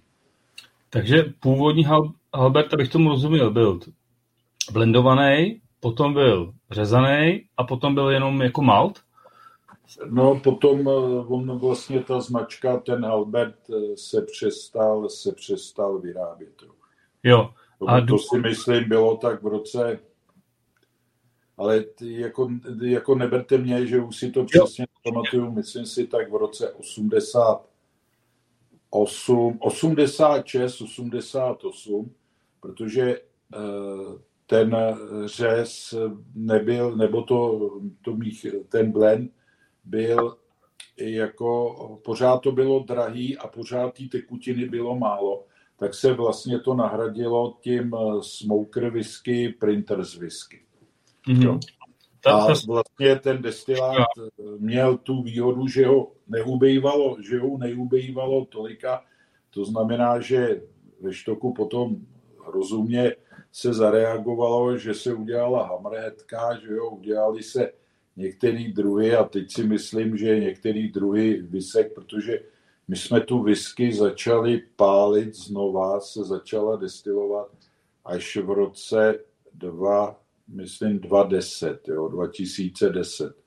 Jinak od toho roku 89 do toho roku 2010 tak eh, se nedělali žádný velký, velký série a skorem se vůbec ta whisky nevyráběla, protože se neustále jako eh, bylo v tom programu, že se dál whisky dělat nebude a zásoby toho obilního, toho obilního a sladového destilátu byly poměrně ve velké ve velký míře. No. A proč se ten Halbert jmenoval Smoker? Co, co tam vlastně tvořilo tu kouřu? Ne, Halbert, Halbert byl, byl jedno označení té whisky a Smoker se potom nahradil, ten, ten Halbert se nahradil. Je, a, tam ona... byl rozdíl, a tam byl rozdíl to, že to byla skutečně řezaná, řezaná whisky řezem já teď si nepamatuju, jestli to bylo jedna ku třem nebo jedna ku pěti. Myslím, že jedna ku třem asi. Ale existovala vlastně whisky Halbert uh, Smoker Blender. A co tam jakoby tvořilo tu nosnou část toho smoker? Nebo to bylo jenom označení, nebo to opravdu byla tam část nakouřený whisky, která se vyráběla? Tam byla třetina, třetina nakouřený, nakouřený whisky. A... Jednodruhový sladový, no. A rašelina teda pro tu výrobu byla tam, z Nám to nakuřovali, nám to nakuřovali tam na tu první, na tu první whisky, která byla, tak protože tady nám to nakuřovali obchodní sladovny Prostějov. Jo. Mm-hmm. A tady nevýhoda, nevýhoda byla v tom, že tady nebyla k dispozici rašelina. Jo. Takže vůbec na tu první várku, která byla, tak se dovezla, rašelina se přivezla ze Skotska. Protože tady ta rašelina, když nám, to byla oblast Soběslavy, to, to byl nějaký státní podnik, ale já už si ty jména přesně nepamatuju. A ta rašelina de facto byla mokrá. Hmm. Jo. Takže i když se to zmíchalo s těma dubovými pilinama, tak ono to nehořelo. Jo. Takže ono to nechtělo hořet. Tak my jsme tenkrát museli nechat dovést ze Skotska, se přivezla doopravdy ta rašelina tak, že se vlastně ta první whisky mohla tímto způsobem nakuřovat. Jo. Potom uh, už uh, jako uh, dneska si vyberete rašelinu, jestli chcete rašelinu z větviček, anebo jestli chcete rašelinu ze stromu. Jo jako ze spodku, jo, jako takovou kvalitní, která prostě není taková nadejchaná, ale i ta rašelina jako při tom nakuřování, já si myslím, že vám to Vavřík asi vysvětloval velice, velice intenzivně a velice, velice jako podrobně. Takže, ale v té před tím rokem 89 to nebylo. Jo. To nebylo. Hmm. Vy jste mluvil o tom, že ta jako je poptávka po, po, po té whisky Halbert a tohle byla obrovská. Dokázal byste si vzpomenout, jaká byla asi v té době třeba produkce? No, ale eh, a proč byla? Jako položme si otázku, proč byla poptávka, protože byl řízený obchod, že jo, a nebyla tady konkurence, takže eh, vlastně všechny jednoty a podobně dostali prostě příkaz, že tu visku budou brát a že ji budou odebírat. Že jo? Takže oni, než se ty obchody jako naplnili, než se to naplnilo, protože ty lidi se nikdy tuhle visku nějak nenaučili moc, moc pít, protože v té době jako kultura toho pití, tak byl hlavně tuzemák, že jo, byla vodka, byla zelená, nebo něco možná sladkého a pilo se to po štamprdletech a nikdo, nevy, nikdo nevychutnával whisky, že jo. Jako poprvně, my když jsme eh, přijeli k nám Němci, tak jsme jim, nas, když koupili eh, jako štok, tak jsme jim naservírovali a tady se pila viska, že se dávala na mrazák a měla minus 18, že jo. A my jsme jim jako naservírovali whisky z mrazáku na mražu, flaška vodosena. A oni, když to viděli, tak eh, jako jenom tak na to tak zírali ale tady ta kultura toho pití byla taková, že prostě ta whisky se pila, pila namražená, že jo. Hmm. A té produkce, té produkce, ale já bych hrozně, jako možná, že bych to někde i, někde bych to našel, ale já si myslím, že té Halbertky se dělalo tak okolo 250 tisíc lahví se mohlo dělat jako, jako za rok, ale nevím. Vycházím z toho, že potom, když byla printerská, která se nepodporovala, tak se jí dělalo skoro 150 tisíc jako jo, flašek. Takže vycházím z toho, že ten začátek před tím rokem 86, tak mohly ty čísla takhle se pohybovat, protože doopravdy jako do těch obchodů, do všech a ta, se, to, než se, se to narvalo a dalo a přišly nějaký příkazy, jako to podporovat. A druhou visku, která byla jako tady, eh, tak to byl ten Gold King, to bylo z těch, eh, z těch těšetit, že jo? tam byl takový ten kohout, občas to někdy vidím, že se to někde objeví, že to někdo prodává na burze nebo podobně, takže to, to, se, to, to se objevuje. Ale jako jako doopravdy bych eh, jako hrozně nerad ty čísla a přemýšlím, eh, přemýšlím, kolik by to bylo. Ale potom vlastně ten smoker, ta Albertka se doopravdy přestala, přestala vyrábět z toho důvodu, protože jsme to nahrazovali tou smoker a bylo to z toho důvodu, že ten smoker už pro ty lidi byl takový jako přístupnější, že ten smoker jste si normálně nalil Eh, jako do, jako do štamprdleté vedle třeba z tuzemáku a mohl jste, to, mohl jste to vypít. Ten Albert měl tu chuť, eh, když vemete a vycházíte, že to byl vlastně eh, trošku jako ředěný, ale ten původ, který byl, byl ten, jako když vemete ten Hammerhead z toho roku 89, který vyjel tak eh, si vemete tu jeho chuť, tak to bylo hodně podobné. A ty lidi v té době na to zvyklí nebyli. Jo. Hmm. To, to prostě k tomu, k tomu tak jako nebylo, jestli mi rozumíte. Jako jo. A co, co, co byl jakoby ten impuls uh, tu whisky přejmenovat z toho Halbert vlastně na Hammerhead, na, na Printers, když v podstatě ten základ byl asi hodně podobný, ne? No, printerská whisky byla ta, vycházela z té smoker, jo. Jo. To znamená, že to byla whisky, to byly takový dva meče, takhle skřížený, a ta vlastně nahradila toho smokera, ale ten Halbert už se nevyráběl v té době. Ten už prostě se přestal vyrábět kvůli cenově a že bylo málo toho destilátu, tak z toho nastal a potom pokračovala ta smoker whisky, ta míchaná a smoker ten printer z whisky eh, název přišli Němci, přišli s marketingem a jejich marketing objevil, že printers tiskář nebo ve Skotsku nějaký tiskář, který tisknul etikety, tak z toho důvodu tam na tom byl ten tiskařský stroj, kde se tiskly ty etikety, tak to byl, to byl základ toho té whisky. Že? Jo, to znamená, to už se bavíme jakoby po revoluční době, kdy prostě... A to bylo potom, to mohlo být tak v roce 93, 95. Jo, takže ten impuls přešel jakoby od těch Němců, prostě, že chtěli uvést no, nový produkt na trh. Tak, tak, protože Němci, když přišli do Štoku, že jo, tak udělali čáry a řekli, tohle se vyrábět bude, tohle se vyrábět nebude, tohle se vyrábět bude, dostane to nový kabát. Hmm. A ta, ta whisky, teda Printers, ten základ byl, říkáte, stejný jako byl Smoker? Ano.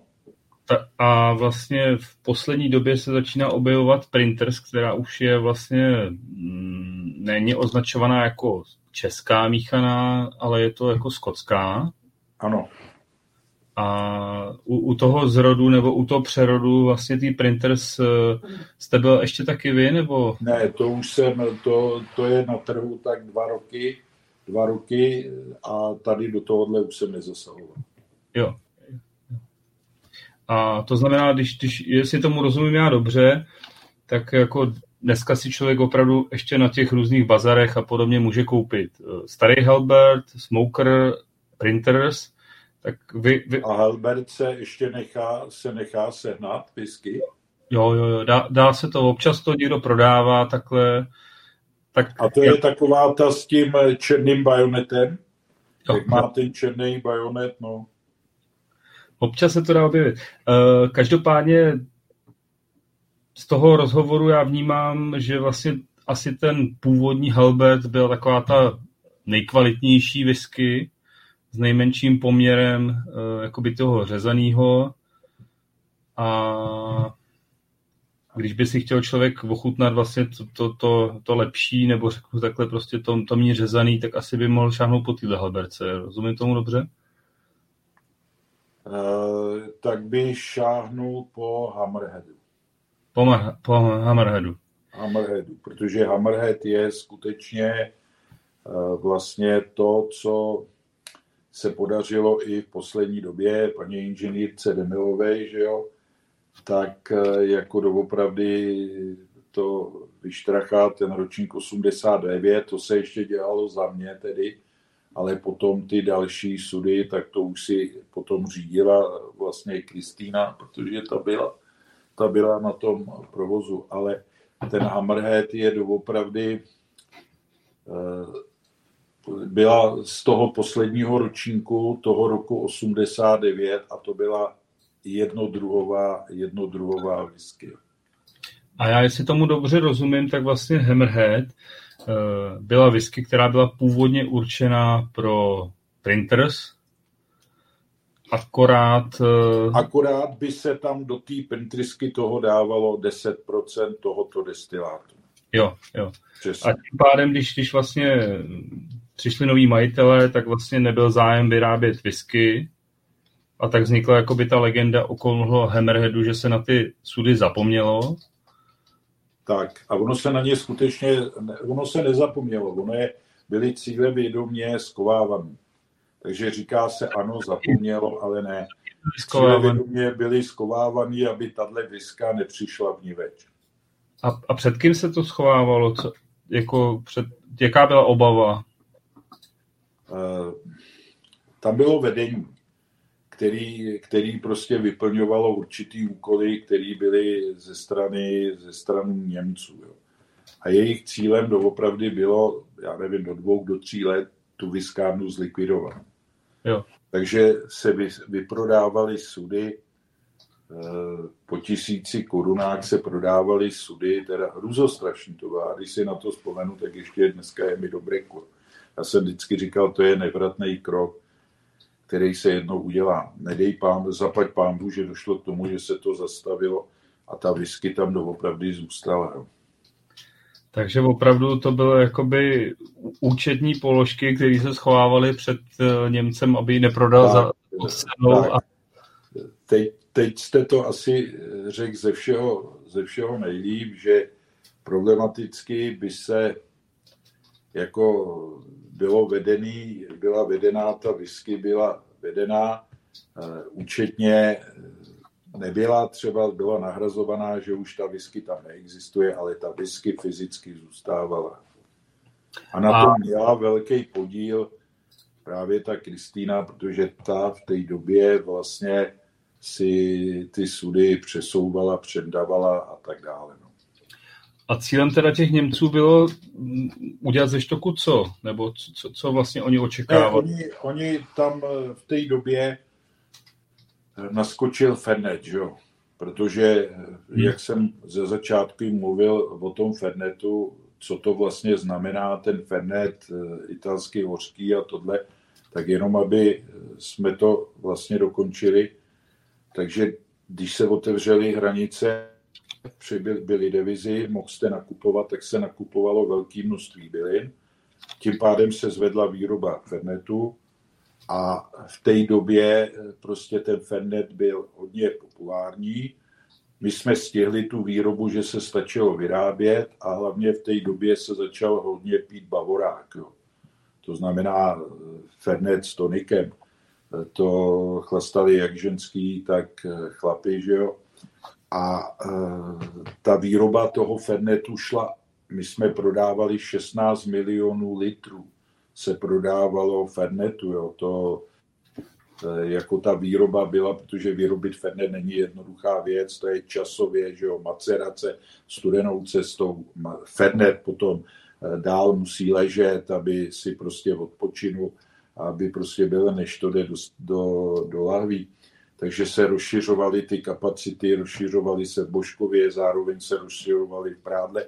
A na tu visku tam nebylo zase tolika prostoru, protože e, visky, eh, říkám, byla Česká republika zaplavená, ale viskama jako byl John Walker, že jo, ty nižší levely a podobně. Jako, takže whisky byla dostupná, lidi to začali, začali pít, to potom dostal do podpory a Tulamorku a největší nárůst jako prodeje a byl za to, že Štok to zpropagoval, že jo, dostal to mezi ty lidi a ty lidi se naučili, tu Tulamorku se naučili pít, si vemte, kolik se jí dneska vypije, že jo.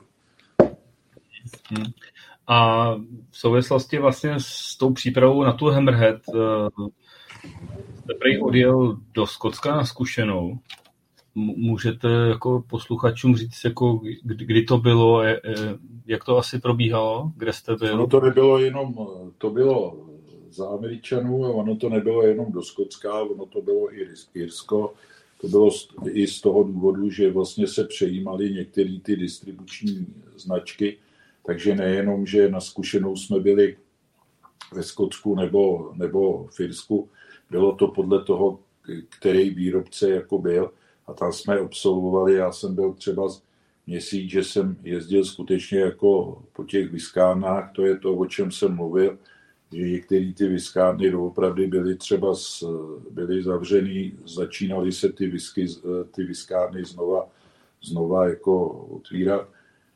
A e, bylo to vlastně seznámení nejenom po stránce, to, když dneska přijedete do Jamesona, že jo, tak tam vidíte, to je dneska na bázi e, jako turismu, že jo, že tam končí tak, že dáte ty tácky, ale my jsme doopravdy absolvovali, protože oni sami o sobě ty firmy měli zájem, aby se tady o tom mohlo, mohlo mluvit, aby se to dostávalo mezi, mezi ty lidi.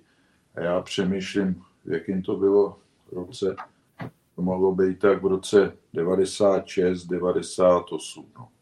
A tou dobou vy už jste byl vlastně na pozici výrobního ředitele a tě, ta, vlastně to, ten cíl byl trošku jiný, opravdu jako spopularizovat tady tyhle ty značky, který Štok jako by tady distribuoval asi, ne? Přesně tak, přesně tak. Jako ta výroba v té době de facto na tom prádle jako ta výroba té whisky vlastně neběžela.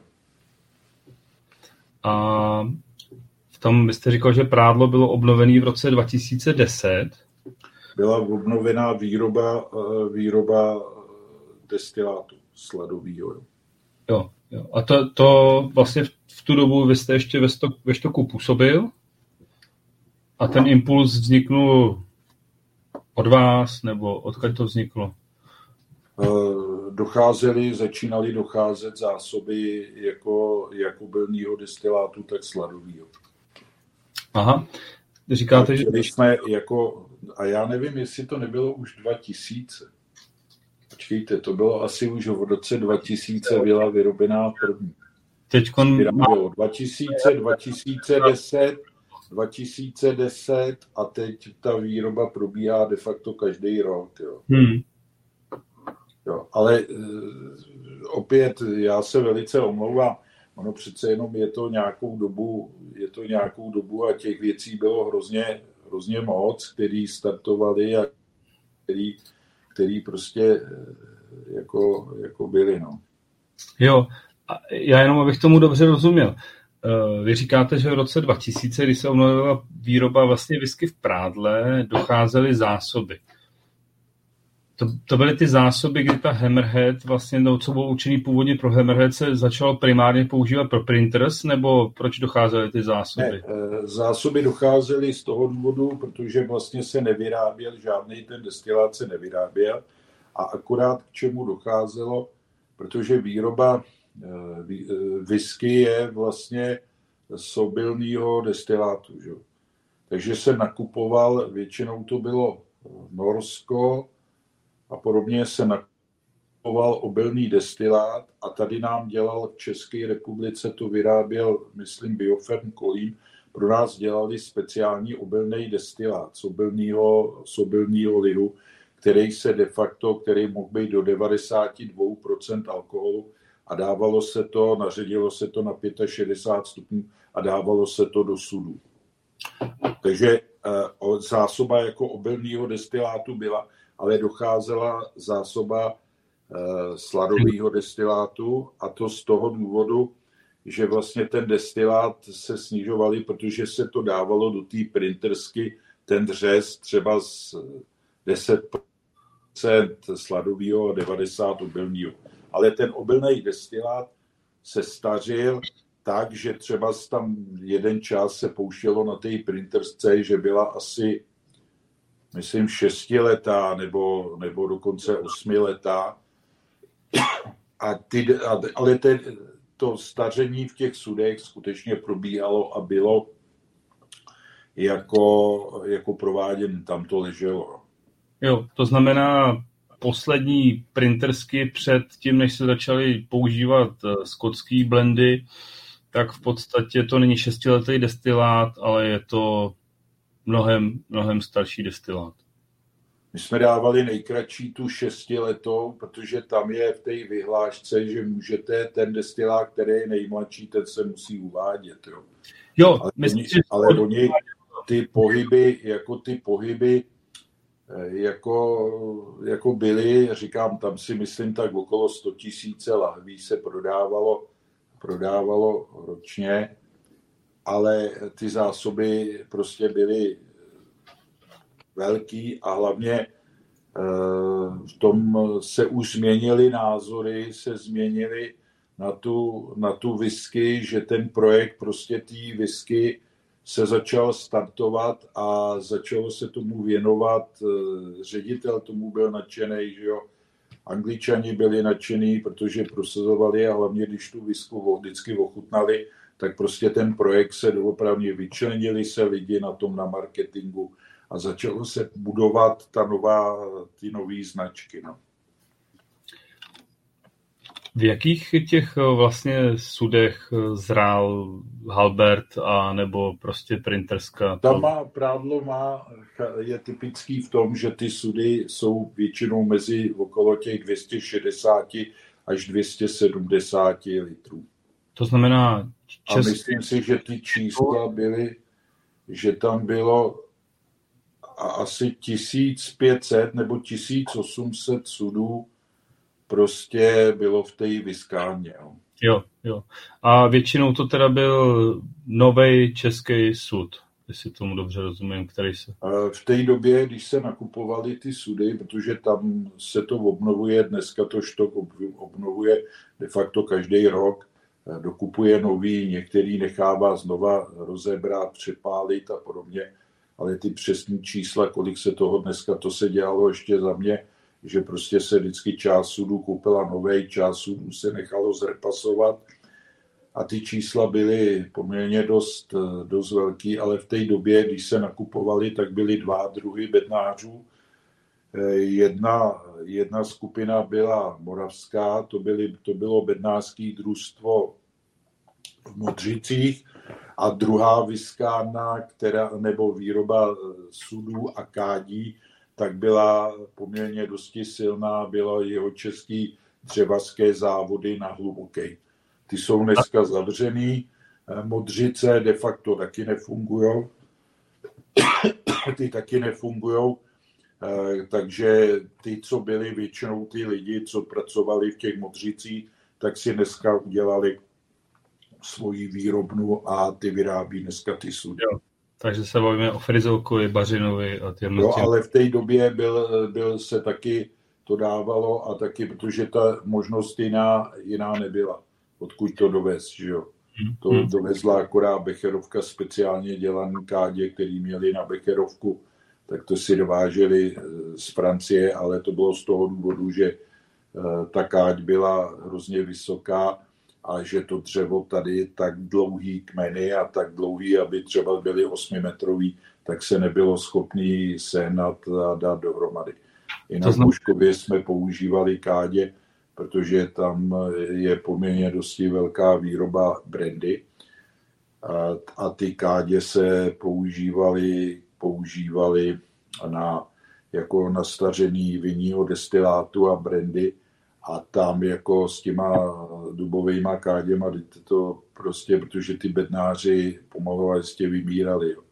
To znamená, že tam bylo třeba 80 dubových kádí, my jsme na Blatné jich měli asi 60, než se to potom odstěhovalo do Božkova. A tam vlastně každý rok se jedna ta káť, se vždycky jedna káť vzala a ta jedna káť se eh, jako repasovala, jo, protože tam vlastně v těch dužinách se dával ten palou, potom se to stahovala a zaprvé to byla dřina a ty bednáři jako vymírali a ty starý pánové, kteří to dělali, tak to pro ně už bylo fyzicky, fyzicky náročné. Dneska se dováží vlastně bednáři, se vozí buď z Itálie nebo z Francie, aby ty kádě opravovali. Tady těch bednářů je doopravdy málo, to řemeslo vymřelo. To, že má plzeňský prazdroj nebo podobně, tak to je spíš tak jako takový marketingový, marketingový tahy, když se vyrábí to pivo původní a podobně. To znamená, ty původní studie vlastně se používaly pro staření eh, sladového destilátu a repasovaný se potom používaly pro ten obilný destilát. Většinou, anebo ty repasovaný, oni se znova, se, eh, jako ta repase není jenom eh, jako to, ale je to i to vypálení. A zde, jo, zde... že se obnovuje, že se obnovuje to vypálení. Mm-hmm. Zdeny se ptá, eh, v kolika procentech se vlastně ukládal ten obilný destilát nebo obilný líh do těch sudů? Ale, eh, já bych eh, jako podívejte, nejideálnější na to je tak to, aby to mělo mezi 65 a 67 procenty, protože ty jednotlivé roky se vám odpaří, částečně se odpařuje i ten alkohol, že jo, tak abyste to potom neměl eh, jako řídký, tak většinou se to vždycky naskladňovalo tak při těch 65%. 65. Mezi 65, 67. A... Ta lihovina je potom, ta lihovina je potom říčí, že jo? Takže tam, když je vyšší lihovitost, tak, ta liho, tak je vlastně, vlastně ta hustota je trošku někde jinde. Takže čím větší je koncentrace, tím je potom větší únik z těch sudů. No. A ty, ty procenta byly podobné u jednosladového, nebo tam ta politika byla trošku jiná? Ne, to se pohybovalo, to se pohybovalo a vycházelo to z toho, že ty destilační zařízení eh, byly schopny a nejoptimálnější ta destilace toho výsledného destilátu se pohybovala takhle mezi těma 65 a 67 procenty. Jo, takže jednosladový destilát v prádle vylejzal někdy kolem 65-67% a v této síle bez ředění se to dávalo do sudu. Samozřejmě, no, protože tam zase čím víc to naředíte, tím je větší objem a ty sudy by potom eh, jakoby jich bylo málo, že jo. Jo, jo, i skladovací prostory jo, a další věci. Okolo toho Hammerheadu opravdu těch legend je spoustu. Nejenom tak, že se zapomnělo na ty sudy, ale, ale dokonce jsem slyšel i takový příběh, že se jakoby dovážel do prádla v rámci nějaký pomoci uh, destilát Těšetic. Je na tom něco pravdy nebo není? Podívejte, Eh, za mojí éry, jako že by se dovážel destilát z Těšetic, eh, tak jako se nedovážel. Tam mohly vzniknout ty domněnky, mohly vznikat, nebo bylo z toho důvodu, že vlastně Těšetice se vlastně dostali do nějakého konkurzu, nebo byl nějaký prostě rozklad a eh, tam možná, že, že někdo řekl, že se to vyváželo, ale jako eh, Štok to nepotřeboval. Jako, jo. Štok měl svoje zásoby, zásoby destilátů a výrobu, takže to nebylo. Myslím si, že ty těšetice nakonec zprivatizoval, nebo zprivatizoval v konkurzu, potom koupil, koupil Jelínek. Jako. Ale jinak, teda, jinak bych chtěl teda říct, že skutečně jako byli dva výrobci, Eh, před tím rokem 89 a to byl doopravdy štok a druhý byly ty těšetice. Hmm, hmm. Uh, ono vlastně jste o tom mluvil, že vlastně docházely zásoby toho sladového destilátu, takže možná i kolem toho prostě potom vznikly tyhle ty legendy, že se ten jednosladový vozil z Těšetic, aby prostě bylo na výrobu printers. Uh. Podívejte, na tom, na tom prádle díky tomu, že mají tak jako velkou, že byla tak velká ta kapacita těch, těch destilátů a podobně, tam jako to ani štok neměl zapotřebí, jako by se to dováželo, nebo, nebo to. Tam, i když vím o tom, že tě, a byl jsem dokonce já i osobně v těch šešeticích eh, se na ty destiláty podívat a vím, že ty destiláty tam měly velice dobrý. To byla velice dobrá whisky. Chtěl jsem se potom ještě zeptat, docházelo ve Skotsku se o tom hodně hovoří, vlastně, že tam mezi sebou ty palidny komunikují, vyměňují si informace vlastně a jako spolupracují. Byla i jako spolupráce mezi váma a Těšiticema nějaká výměný? Ale eh, my jsme měli jedno generální ředitelství, že jo, který bylo, to znamená eh, generální ředitelství konzerváren a lihovarů a pod to generální ředitelství spadaly Eh, spadali jak Olomouc, tak spadával Plzeň. Mm. Ale že by byla, to znamená, že se vypomáhalo, vypomáhalo se zařízením a podobně, jako když přišel Befel z toho generálního ředitelství, ale že by byla nějaká úzká spolupráce, eh, to prostě v obě dvě ty firmy byly poměrně silný a měli odborníky na svém místě. Že? Jo. Seliko mělo, to Seliko bylo větší jako na objem, ale jako do štoku do, do, do západočeských lihovarů a konzerváren, tak tam byl štok, tam byl štok, byla tam Marila Horšovský, Marila Horšovský tým Becherovka, jo. To byly, to byly jako takový nejsilnější fabriky. Nýřany, jo. Takže jako by jsme vyráběli tak jako Seliko od dí a končilo se, končilo se marmeládama, hotovýma výrobkama, že jo, marile a podobně. Jako.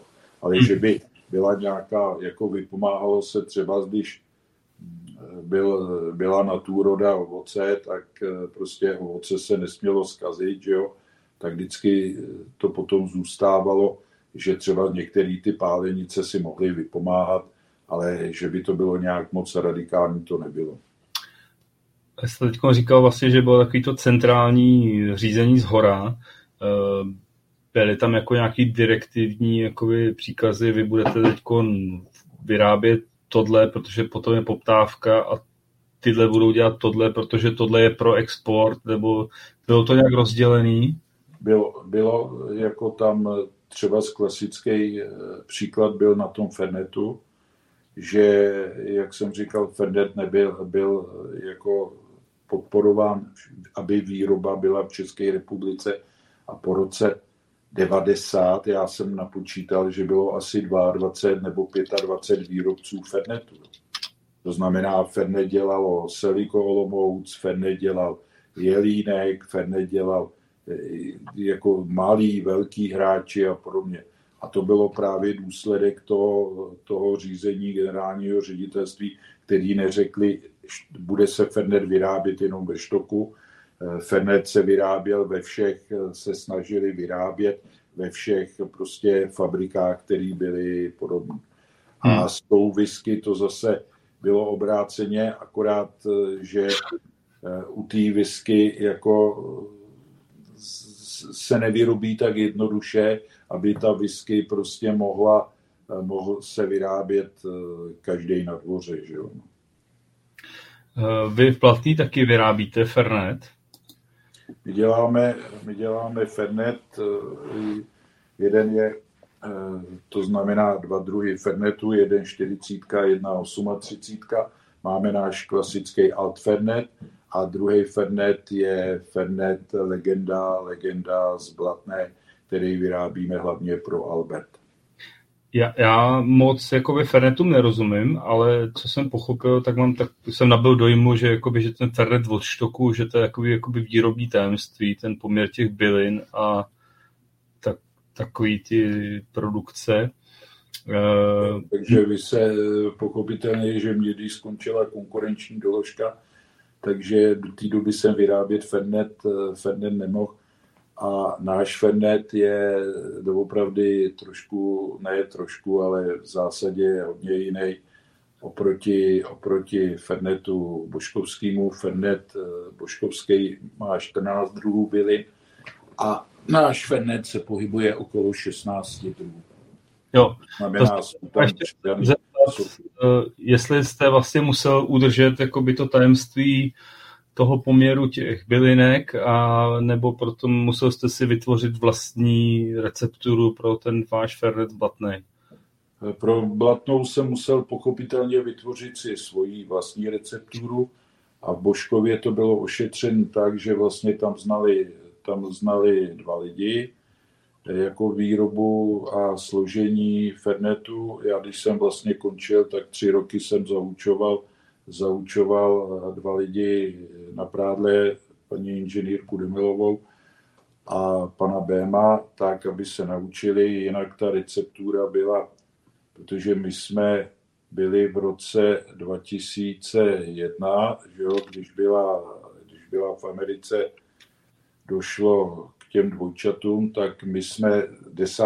září přilítli do New Yorku, ještě jsme se dívali na dvojčata, jak krásně stojí a, pře- a měli jsme jako celosvětovou konferenci jsme měli v, v Cincinnati, byla jako pořádaná firmou Jim Beam, byla jako výrobci lihovin celého světa, tam byla jako konference. A my jsme tam přilítli, vlastně toho desátého jsme tam přilítli v noci.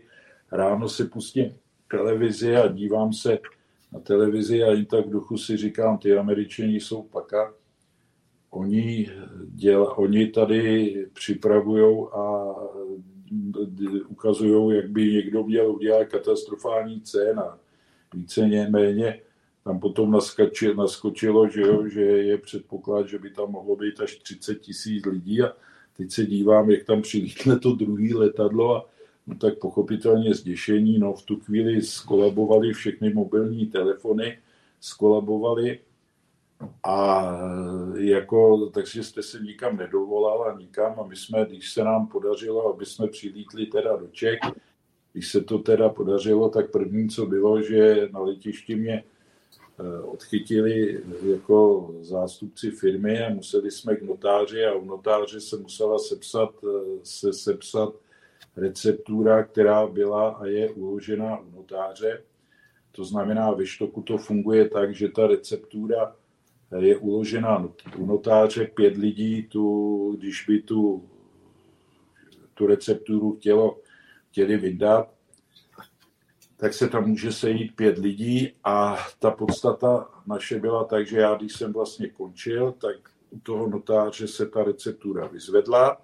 Ty pracovníci, kterým jsem to předával, si zkontrolovali, jestli jsem je to naučil podle té receptury. Zase ta receptura se zapečetila a je uložená, je uložená u notáře tak, aby se na ní nikdo de facto nedostal.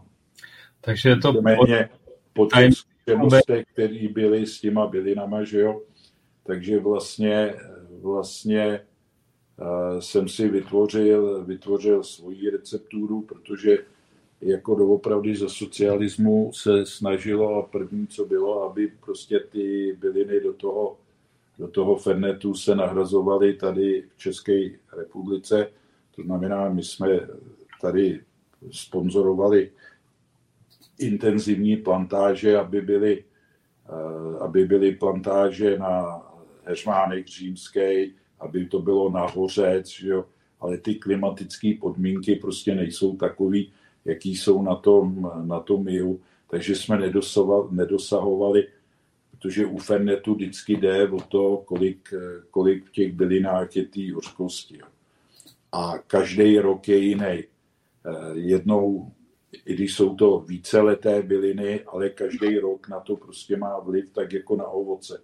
Jeden rok máte ovoce, který, má který se urodí a má vysokou cukernatost.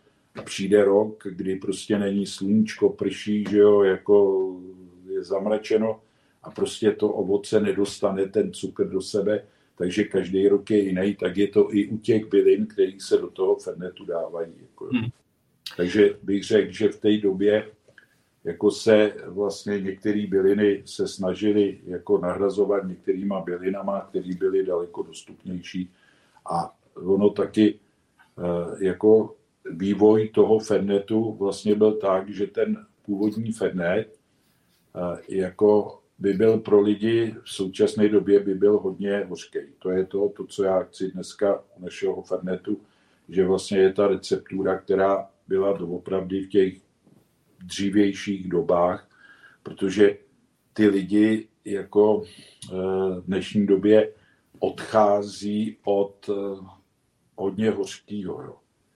Oni byli vlastně, když si vemete po roce 89, tak eh, už jsme se bavili, že byl nástup některých výrobců whisky a podobně, ale kdo vlastně v té generaci, jako kde byl největší nárůst? Bylo to v nealko nápojích a hlavně, kdo tady nej, vyrukoval Pepsi Cola, Fanta, Coca-Cola. Když si vemete za dřívější době, tak jsme měli červenou limonádu, modrou limonádu nebo zelenou limonádu a potom jste měl kofolu. Ty limonády stály od koruny do dvou korun a Coca-Cola stála 7 až 8 korun a většinou to bylo v lepších hotelích anebo v Tuzexu. Že? A potom v roce 89 ohromný nárůst všech těchto těch sladkých, to, co bylo. A vlastně tohle odkojilo ty lidi, že oni chtějí sladší. Že? To byl třeba z příběh toho citrusu, když přišli Němci, tak proč vlastně vzniknul citrus?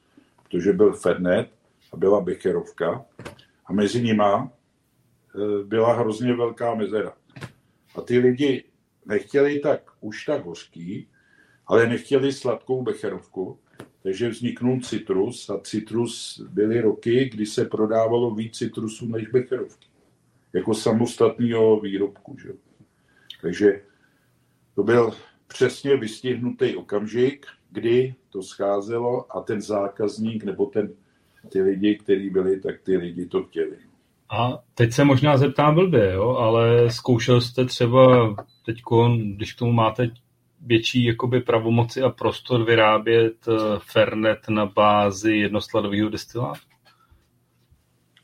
ne, ne, neskoušel, protože my nemáme takový zásoby jako, jako ani těch destilátů, ani toho Fernetu, tak jako to třeba je, jako to bylo ve Štoku. Protože my jsme třeba ve Štoku namíchali Fernet, který se stařil který se stařil v sudech po whisky. Jo. A byl ohromný výrobek. Ohromný.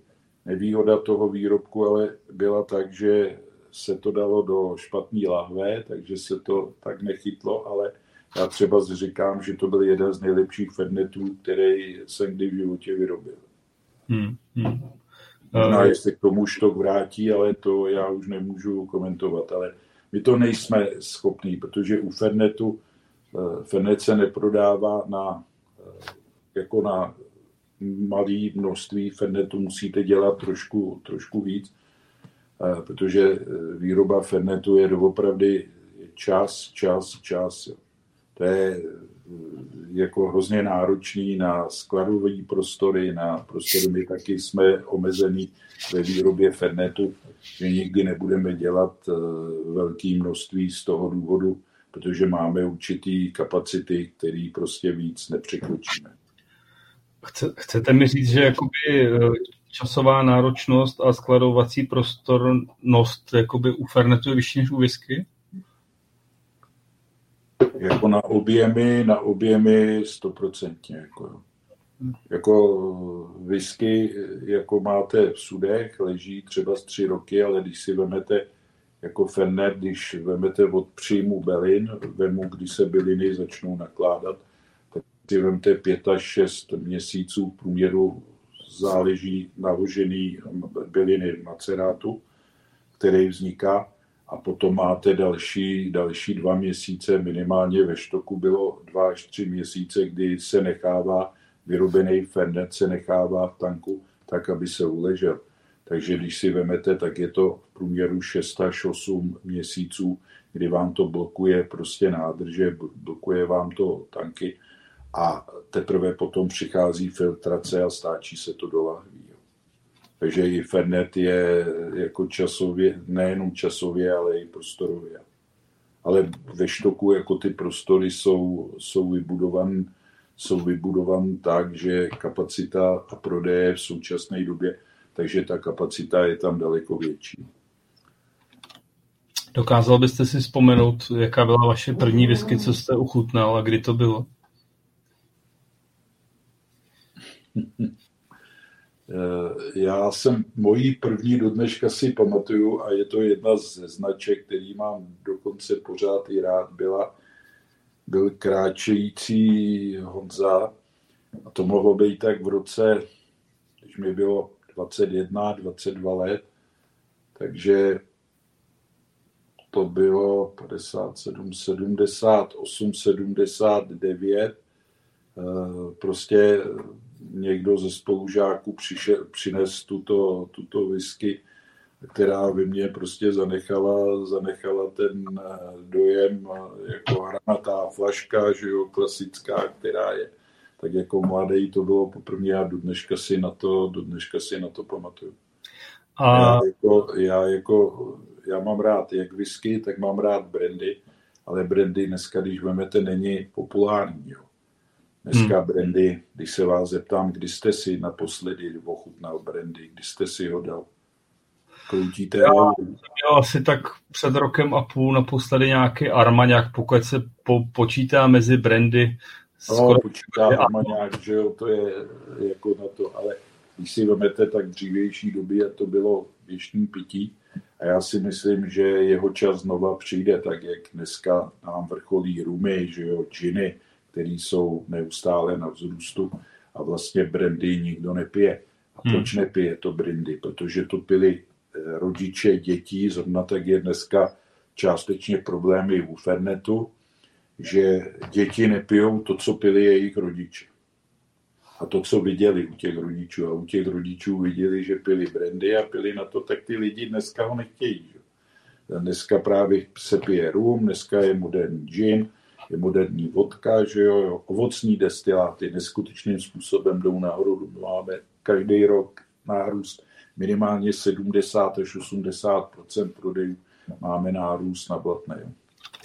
A když jste ochutnal poprvé vlastně v tom 78. 9. toho Johnnyho Walkera, eh, to už jste vlastně asi částečně pracoval při škole pro štok co jste si říkal, jo? To, to, tohle by bylo fajn tady vyrobit, nebo?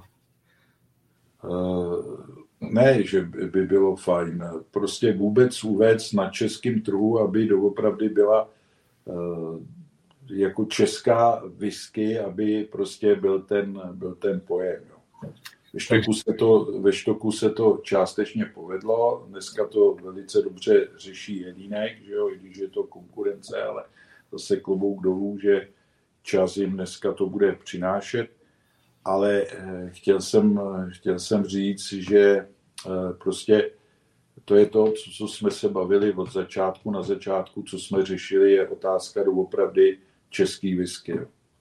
Jestli se to podaří a myslím si, že během těch eh, pěti, sedmi let, jako, ale vy, vy jste vyskaři, vy, vy jako vidíte, jak se to rozšiřuje, jako dneska si vemte ty možnosti.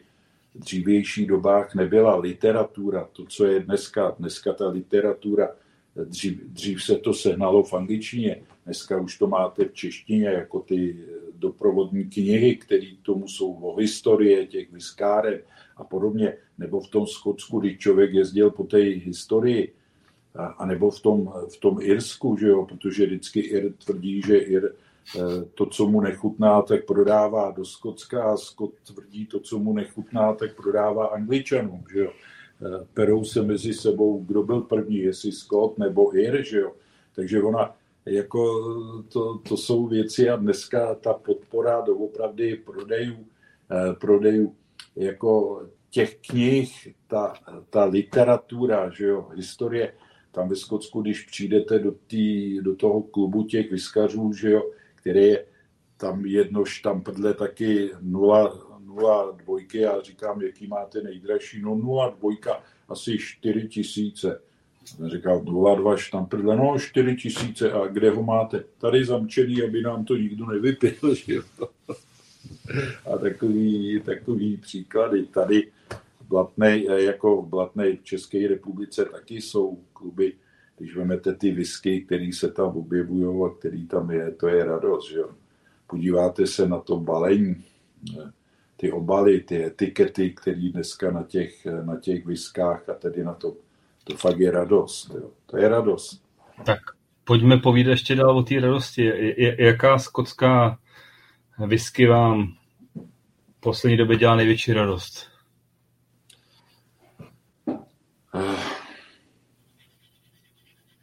Teď jste mě poměrně docela, docela zaskočil. Nepřemýšlejte o tom, řekněte to rovnou, co vám prostě chutná ze Skotska asi tak nejvíc, jako co, co si, pro co si jdete prostě do obchodu? Ostrovní, já mám rád ostrovní, ostrovní whisky. To znamená asi... nebo? Tak, tak, tak. To, to jako a jestli je 12, 10, 12, 18, ano, je v tom rozdíl, ale já mám rád, když je to doopravdy hodně nakouřený. Já třeba ze zdravotních důvodů teď nemůžu kouřit, ale já když jsem kouřil, tak to vždycky pro mě byl požitek večer v létě sednout na terasu a zapálit si doutník a k tomu si vzít tuhle nakouřenou whisky. Jo. To, to, je, to je prostě balzam. A já nechci podporovat, eh, nechci podporovat jako některou značku nebo tohle. Já říkám prostě ty ostrovní. Eh, a ještě jsou daleko lepší, když třeba v tom Skotsku, když si doopravdy koupíte, jsou tam pálenice, které nejsou globálním někde, jsou ještě pálenice, které jsou doopravdy ještě v soukromých rukách, jsou, jsou malí. A takový viskárny já jako mám docela, docela rád. Je otázka, že všechno je otázka peněz, že jo? protože tam ta whisky seženete dráž pomalu, než ji seženete tady v Čechách, ale je to... Ale... To, takže já bych teda propagoval, já, víte, já jsem třeba pořád v váškách si pořád jenom říkám, když srovnávám, tak, tak bereme skotskou a bereme irskou whisky. Že? Hmm jako v Čechách, jaká je whisky víc populární? Když nebereme, nebereme jednodruhový nebo vyloženě sladový whisky, ale vezmeme globál, který, který bude.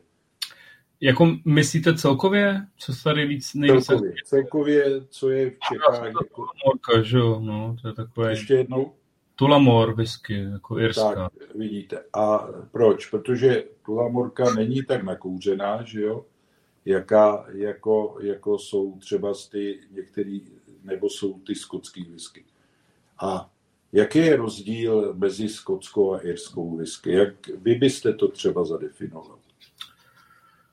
Já si myslím, že především rozdíl je v tom, že Irové většinou destilují třikrát, skotové dvakrát to za prvý. A za, za druhý prostě i způsob, eh, že Irové většinou používají jakoby jiný ten mesh eh, než Skoti. Že? Skoti jsou většinou single mode a grain a v nějakém poměru to míchají a Irové většinou jedou nějaký ten mesh bill, který tam je různý poměr, prostě to obilí. Ale, ale charakter, charaktery jak nakuřujou. Jak nakuřujou Skotové a jak nakuřujou Irové teď jsem mě zaskočil, no, ale kdybych to měl říct, tak jako 10% Skocka je nakouřená, 90% objemu toho, co tam vyrobí, je nenakouřená, no, a to je, to je podobný jako to Jerska, no, podle mě, nebo...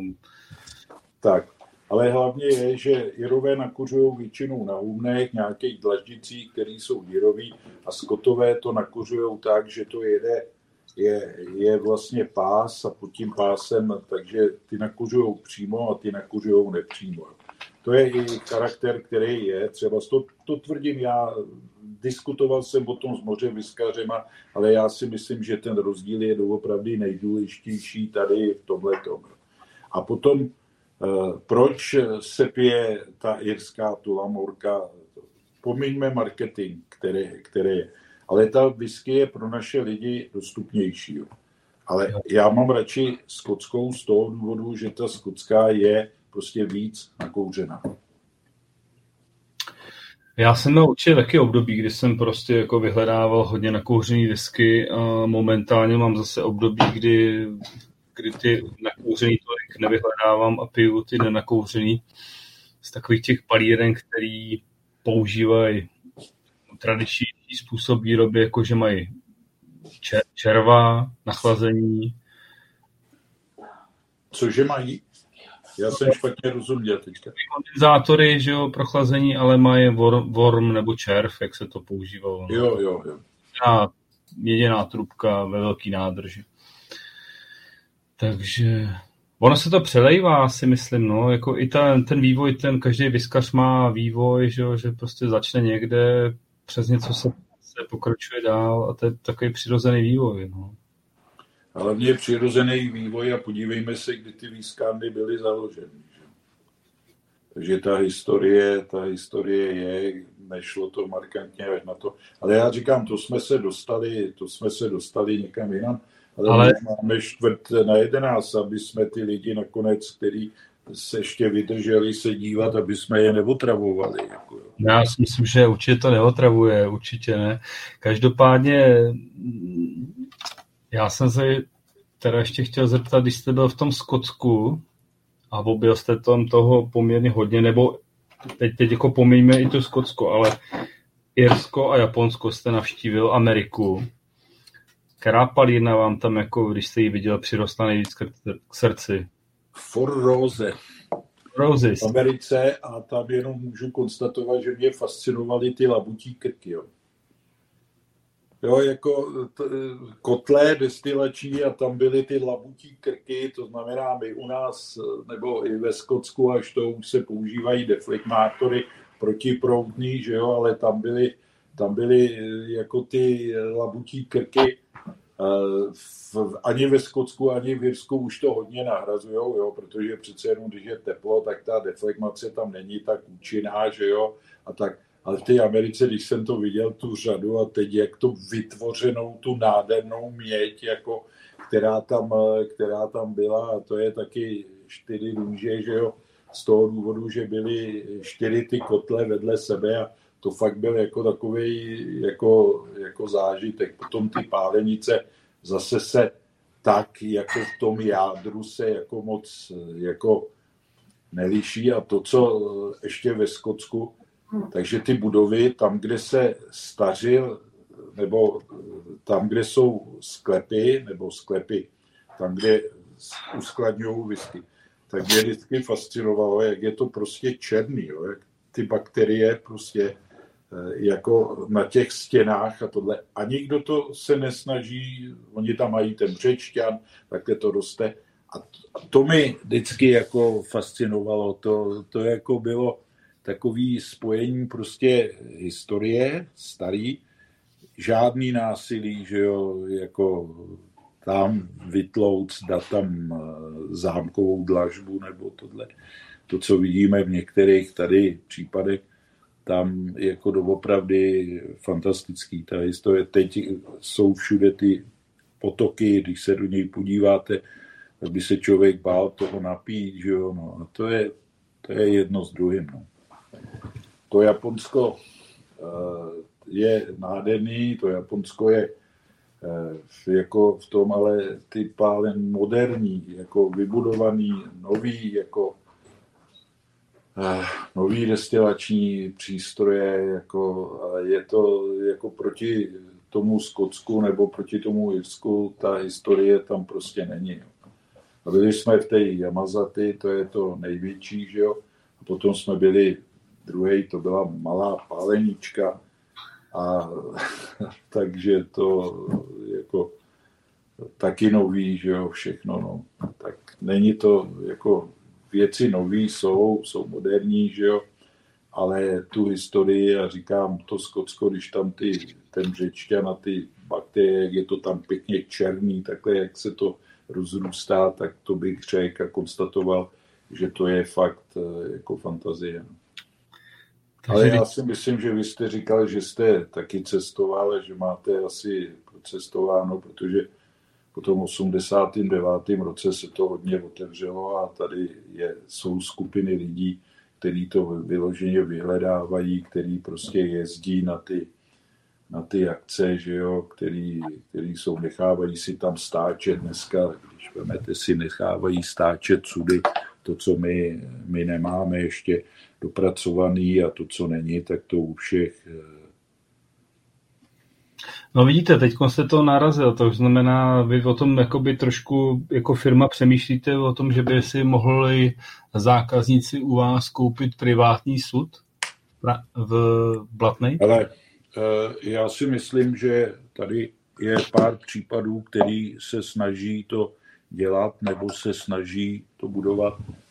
A eh, já my zatím tu kapacitu, aby jsme Eh, nechávali, ano, budou, jsou třeba dva, tři kamarádi pro eh, společníci nebo podobně, tak jako má Max a Martin, mají ty sudy a holky budou mít, tak necháme jeden, jeden dva sudy, ale já jako my se snažíme to financovat z vlastních zdrojů a z vlastních prostředků, to znamená, že jako nepotřebujeme ty investiční prostředky, aby jsme do toho, do toho dávali. Ano, když potom někdo přijde po těch 15 letech a bude ten sud a bude ten sud chtít, aby jsme pro něj stočili, tak mu ho stočíme.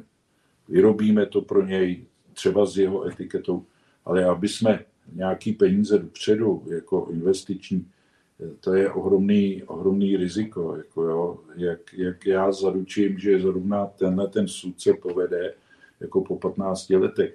Když někdo do tohohle rizika jde a má s tím zkušenosti, když přijedete do Skotska, tam si vybíráte z 500 sudů nebo kolik. Jo. A tady si vybíráte z pěti, ze třech sudů někde. A co když to se nepovede? Jako, tak ty peníze tam máte, jak ty peníze se budou vracet. Takže ano, jdeme, budeme třeba z tenhle program, když někdo přijde, zákazník a řekne, já pro firmu chci třeba stočit tenhle ten sud, tady bude 400 lahví, vezmeme, stočíme a nevidím důvod, proč to neprodat. Ale aby jsme jako šli do investičního alkoholu, jako dávat to, prostě nejsem toho zastánce. Takže jak, jak vnímáte teď třeba některé ty český pa, palírny, které jakoby prodávají uh, už whisky, která je v podstatě new make, uh, naložený do sudu a už dneska jako ty sudy prodávají. Jak, jak vy se k tomu stavíte? Uh, nechtějte komentář, ale já jako nechci, jsou to kolegové z branže a já to nechci kritizovat. Já si myslím, že jsem to vyjasnil asi předtím, jak jsem naznačil, že prostě do touhle cestou jdeme trošku jinou cestou.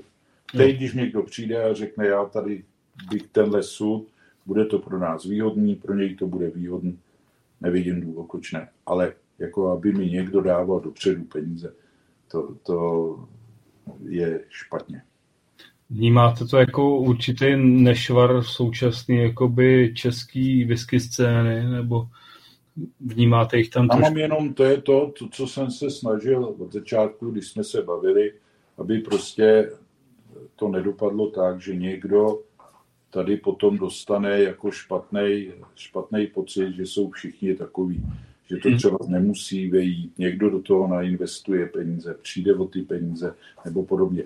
Tak to, to byl ten důvod, co jsem řekl já na začátku. Já, já s váma úplně jakoby souhlasím, rozumím vám, ale co, co, jak si myslíte, že vy jakoby který máte nějakou vizi, chcete to dělat nějakým způsobem poctivě, jak se bránit jakoby proti tomuhle? To ukáže všechno čas. Já si myslím, že proběhlo někde, teďka dokonce je některá, eh, některá provozovna jí státní zemědělská potravinářská inspekce uzavřela, že jo, potraviny na pranýři, takže se to tam objevilo, ale to, já, to, to opravdu je to, je to konkurence a já to nebudu jako komentovat. Jako to, to ode mě nechtějte, prostě já si myslím, že už jsem ten názor řekl hned na začátku, teď jsem to zopakoval, jak se mají a každýho je to věc. Já vás určitě nechci nikam tlačit, jenom prostě jsem si říkal, jako, že vnímám to, že zatím máte čas, energii, peníze a jsou věci, které tady určitou jakoby, část lidí, kteří to se snaží dělat poctivě, tak je poškuzujou. Teď tak. jste to řekl dobře, no, velice dobře, no. Tak to radši. Tak dobře, dobře. Odešel bych od tohohle tématu. Jo. Vy už jste to naznačoval, nebo jsme se o tom bavili, jako pojďme se ještě povědět o té budoucnosti té české whisky.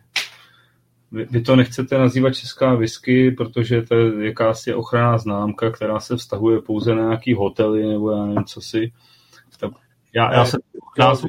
je chráněná, je chráněná značka, značka, bohužel tedy. No, ale není to chráněná značka jakoby pro produkt, je to chráněná značka pro něco jiného, takže já, já klidně se budeme bavit o české whisky.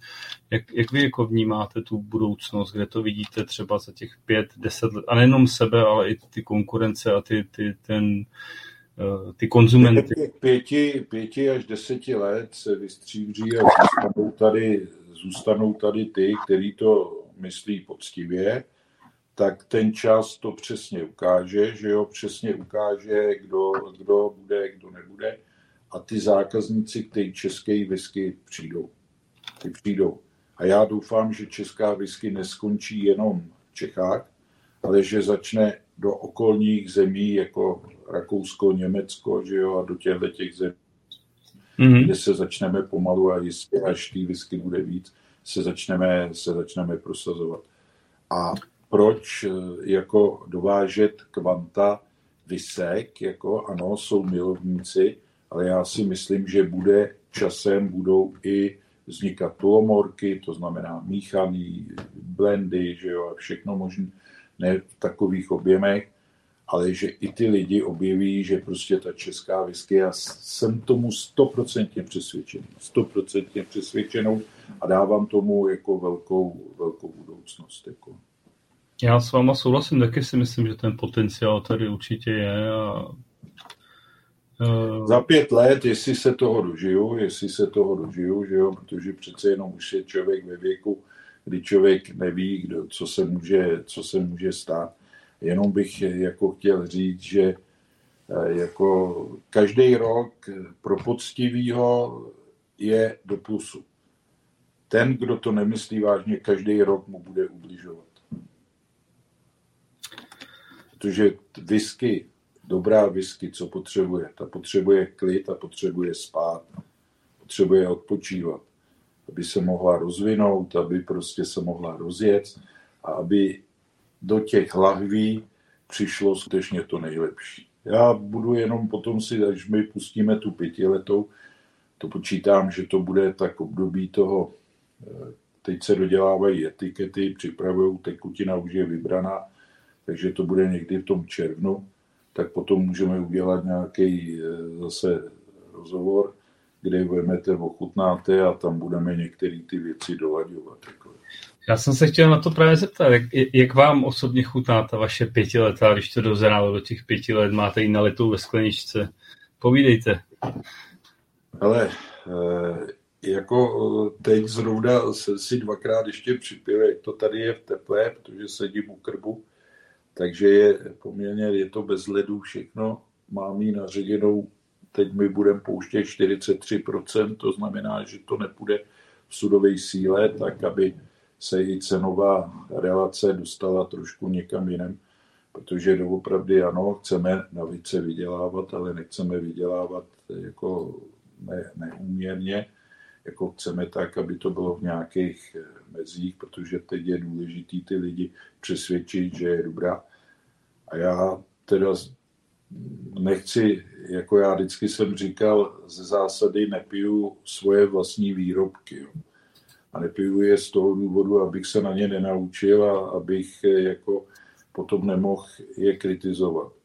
A já se za celý život přechutnal, jako nejenom vypil, ale hlavně říkám přechutnal jako neskutečné množství destilátů, protože to dělám opravdu skoro 40 let. Jo. Takže za těch 40 let člověk získá nějaké zkušenosti a získá k tomu, ale na tu otázku se vrátím a zcela jednoduše odpovím. Jsem velice milé překvapen a myslím si, že budeme schopni jako touto pětiletou whisky konkurovat jakékoliv, jakékoliv stylu whisky naší, že budeme schopni konkurovat.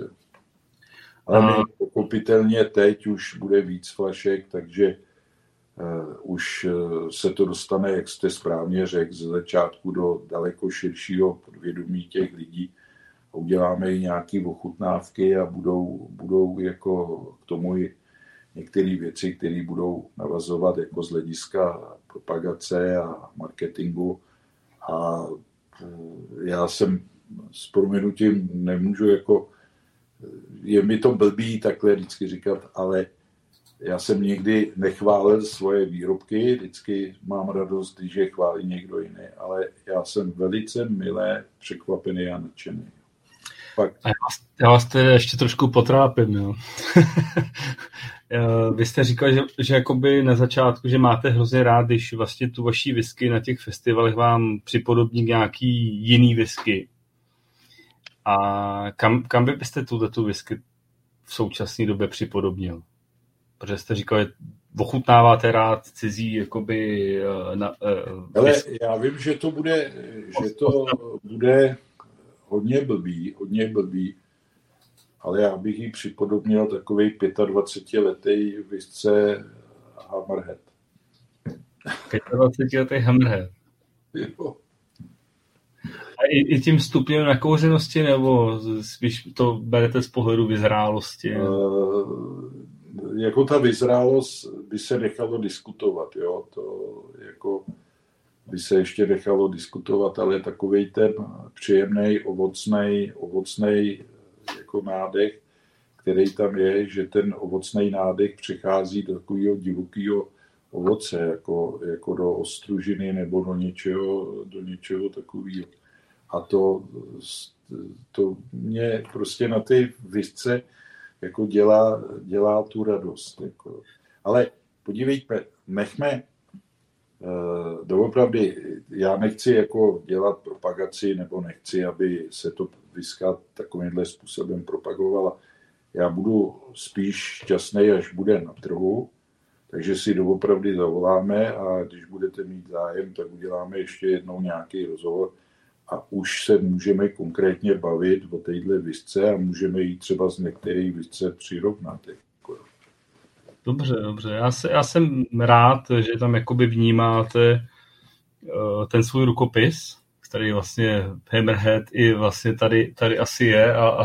No, to jsem, to zase jsem, nech, to tak, to bych tak nemyslel. Jako. A já to tak cítím, jako že to tam prostě ten rukopis je a ono je to dobře, že jo? protože jsou lidi ve Skotsku i jinde, prostě, kde to jsou ty master blendři, za kterými ty lidi jdou, ať změní to, tu palírnu nebo to portfolio, tak prostě ty lidi si je najdou. Že? No, to by, mě, to by mě dělalo velkou radost. Teda. Když jste odcházel ze Štoku, a rozhodl jste se vlastně v dělat eh, whisky. Jaký, jaký byl váš ten jako dlouhodobý, dlouhodobý sen? A jako u té výroby té whisky, podívejte, já už jsem s ní o ní přemýšlel v té době, kdy jsme začali budovat, když jsme postavili pivovar. Jo. Mm-hmm. pivovar byl postavený z toho důvodu, že na škole jsme měli malý pivovar, já jsem věděl, že jako to není žádnej, žádná věc, na který by se nechalo zbohatnout, ale říkal jsem si, za prvé, whisky s pivem silně souvisí. Že jo? A ta, ty začátky vlastně jsou teoreticky jsou stejný. Že jo? A když jsme postavili ten pivovar, tak jsem říkal, tak to je úplně jasný, už vím, že budeme vyrábět whisky. To znamená objednat sudy, připravit sudy, protože ten destilát, když vyrobíte, tak ho někam musíte dát. U nás není problém s destilací, protože ta destilace, ty lidi, kteří jsou v palírně a podobně zkušenosti s tím mají, eh, takže tam jako ten problém, problém nebyl, ale ta whisky, jako mojím cílem je 10-15, protože tříletou whisky máte mraky. Pětiletých není tolika, ale je jich taky hodně, že jo. Ale ty desítky a ty patnáctky, ty už přece jsou za prvé jiná cenová skupina a za druhý není v ní tak velký, široký sortiment jako u těch méně obsahových. A nebojíte se trošku toho, když vlastně hodně té produkce staříte v těch v podstatě Virgin OK, eh, co to s tím udělá po těch 15 letech, jestli ta whisky nebude až příliš přetažená. Jo, protože jako teď, teď narážím na to, že Skoti zrajou svoji produkci v nějakých těch poburbonech nebo potom z nějakého důvodu pro tu dlouhodobější produkci a když se třeba pojáme na 15-letý bourbony nebo tak, tak to jsou opravdu těžký, trsný. Je to whisky. hodně uh, pitelný trošku jinak, že jo? Jo, jo, jo, už je to, samozřejmě je to určený pro jiný segment uh, whisky milovníků, kteří už mají určitou jakoby, historii za sebou. No. no a taky ji nevypijete, ji nevypijete čtyři štamprlata, že to, to samozřejmě, že ne, no. Protože už jste, už jste plný. Já nevím. Já jsem jako ze zkušeností, který jsem měl jako v tom prádle, ano, tam dochází, ale tam vždycky ten soud prostě v určitém období skončí. Jo. Skončí tu svoji aktivitu, kterou prostě, prostě má. Tam se nikdy nedojde k tomu, aby se ten rostok vlastně nebo ta tekutina nasytila nebo dostala, dostala do nějaké podoby. Tomu nikdy nedojde. Ale eh, prostě v určitém období se to zastaví. Je mi jasný. A já to vidím už dneska. Já už to vidím. My jsme chtěli třeba před eh, rokem, před eh, minulý rok jsme chtěli vyjet už pětiletou whisky, to jsme měli připravený tři sudy a nemohli jsme ji prostě pustit, protože tam došlo k určitýmu, tam došlo k určitýmu zlomu. Ze začátku whisky fantastická a najednou došlo k tomu, že prostě to nebylo ono. Eh, už tam prostě některé látky byly, které nebyly, tak jsme to pozastavili a posunuli jsme to o rok. Teď jsme měli daleko širší sortiment, to znamená, že máme třeba, vybíráme z 30 sudů, vybíráme a že si řekneme, tak tenhle, tyhle sudy jako budou, protože my to vememe a slejeme to dohromady všechno těch, na těch tři tisíce lahví a každý sud je úplně jiný. Úplně jiný. Tyhle jsou hodně podobný, ale je doopravdy každý sud jiný. A to ukáže čas. Já třeba jsem si říkal, pětiletá bude vynikající. Nepustili jsme ji, protože mi zklamala, tak teď má sedm, bude mít 6 let, přes 6 let. Chutnal jsem ji minulý týden si ve středu a už tam zase dochází úplně k jinému směnu, úplně k jinému směru, k jinému charakteru a je to, a už je to pitelnější, než to bylo, tak uvidíme. Uvidíme. Uvidíte. Jo, je to, je to příroda, je to dřevo, že jo, který je nevyspytatelný, uh, moře okolností, které můžou, můžou souviset. A to uvidíme. Může být, eh, může být dobrá, může být zklamání, může být nadšení, uvidíme. Váš, váš jmenovec Václav se ptá, jakoby, jestli budete taky uvažujete o košer certifikátu k vaší whisky, protože jako košer, dělat košer whisky? Eh, rozumím dobře, košer whisky? Ano, ano. Podívejte, košer, košer whisky jsou určitý, určitý pravidla, že ty fabrice nesmíte vyrábět, protože my, když jsme dělali košer, se dělal ve štoku, že jo, tak je všechno otázka závislosti na tom rabínovi, který vám, když chcete klasický, aby byl doopravdy tak, jako to bylo ve štoku, jako to má štok, tak vám přilítne rabín ze Skotska, to nemůže udělovat tady rabín někde v České republice, ten je přímo za to zodpovědný, má svoje číslo, svoje razítko, které má na starosti třeba z, třeba z alkoholem. A ta výroba jako není tak, že se říká, že třeba jsou dámy postižený, že jo, nemůžou třeba z určitý období, tohle vůbec nikdo neřešil z nich. E, nesmíš tam vyrábět mlíko a neměl by si, neměl by si vyrábět vína jako v tom, v tom objektu. E, jako, a jinak, jako když, je, když je ta výroba, jim jde o to, že košer neznamená, že mají nějaký, tam je, že to je přírodní, a že ta technologie, která se dodržuje, je skutečně to, to, co uvádíš a hlavně čisto a podobně. A jestliže máš čistou fabriku a máš fabriku, kde nespracováváš a dodržuješ tyhle pravidla, tak tě ten košer udělí. Jo. Protože my jsme to měli ve štoku, jsme to měli na Fernet, měli jsme to na ovocní, na ovocní destiláty, takže tady to není, není problém. Ale Eh, kam my to zatím do Ameriky eh, vyvážet nebudeme a je v České republice tak eh, ten košer tak důležitý? Já nevím. No, tak já si myslím, že ano, až budeme prodávat whisky do Ameriky, jako že může, to znamená na tuto enklávu, kterou budeme oslovovat, tak jako s tím košerem zkušenosti mám a vím, že by jsme bez problémů, skutečně bez problémů ten košer dostali.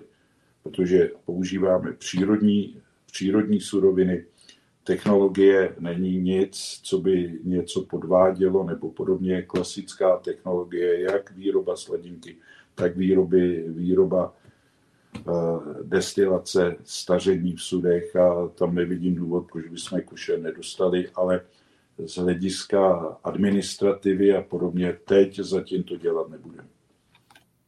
Děkuju.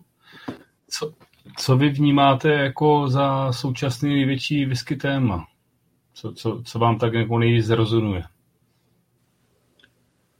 Jako myslíte otázka oblasti jako lihovin? Cokoliv. Whisky, whisky myslím, ne lihovin jako u whisky, já myslím, že už jsme si řekli některé názory, nepřímo jsme naznačili, co, co mi jako trošičku jako vadí a jinak, eh, aby se znova obnovili takový nějaký lidský vztahy, který vlastně ten, ta korona hodně, hodně narušila, aby jsme se dostali do takového stádia, že nebudeme přemýšlet, jestli tamhle u hranic budeme mít nějakého experta, který nemyslí, že jo, a budeme se moc normálně scházet a budeme normálně žít, jako jsme žili před těma třema, čtyřma lety, aby se to vrátilo všechno na zpátek, aby jsme do toho mohli A ohledně, ohledně té whisky, i uvidíme, tak eh, angličani vlastně se Skotama vypadli z Evropské unie, že jo? tak uvidíme, eh, co zatím se to nikde neprojevili, protože jsou zásoby a podobně. Uvidíme, o kolik se ta, jestli se ta whisky zdraží, která whisky bude problematická už se dovážet, že jo? protože jsou nějaký pravidla v Evropské unii a ty platí i na dovoz lihovin takže jestli to bude zatíženo nějakým clem, já nevím, jak, jako tohle zatím ještě není přesně vyjasněné, protože ty zásoby se tady vytvořily a ty zásoby tady jsou, takže to, co by sem zatím přicházelo, není tak markantní. Ale já by se doopravdy všechno vrátilo k takovému nějakému normálu a eh, ne pořád jenom pustit televizi a vyskočí na vás za socialismu, na nás vyskočí Lenin nebo VŘSR, protože když nebylo narození Lenina, tak tam byla velká říjnová socialistická revoluce. Že jo? A teďka na vás vyskočí Putina nebo korona. No. Tak co pak je to normální? Vy jste dlouholetý prezident Unie destilatérů. Uh, myslíte si, že ten problém, který jste naznačil na, na začátku, je řešitelný skrze tady tu Unii, nebo není? 100%, ne. Unie destilatérů to je vlastně združení malých výrobců a pěstitelských, pěstitelských pálenic a tam tenhle ten problém e, jako se jako nejde ani řešit. Tam jde spíš jako Unie, kterou jsem vlastně e, zakládal v roce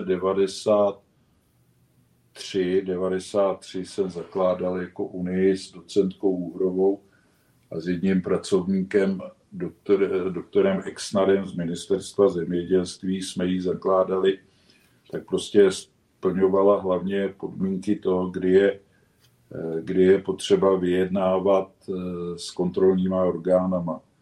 V současné době ano, Unie funguje taková jako udržovací nebo, nebo podobně. Já víceméně jsem minulý v období, další volební období už nekandidoval, ale víceméně jsem byl zvolený jako čestný předseda na doživotí, což eh, mě i potěšilo, že jo. Ale nechci už dělat tu výkonnou, výkonnou moc, protože ta Unie má doopravdy v okamžiku, kdy jednáte s orgánama, ať to jsou celníci, ať to, ať to je ministerstvo financí, to znamená výše daní, jak upravovat zákony, co v těch zákonech. A to si myslím, že dneska už je to nastavený výše, výše daně, spotřební daně za alkohol. To neovlivníte, protože jestliže se vládnoucí generace rozhodne, nebo garnitura rozhodne, že zvýší spotřební daň na alkohol, tak ji prostě zvýší a můžete mít jakýkoliv argumenty a argumentovat u poslanců, jak to dopadlo minule.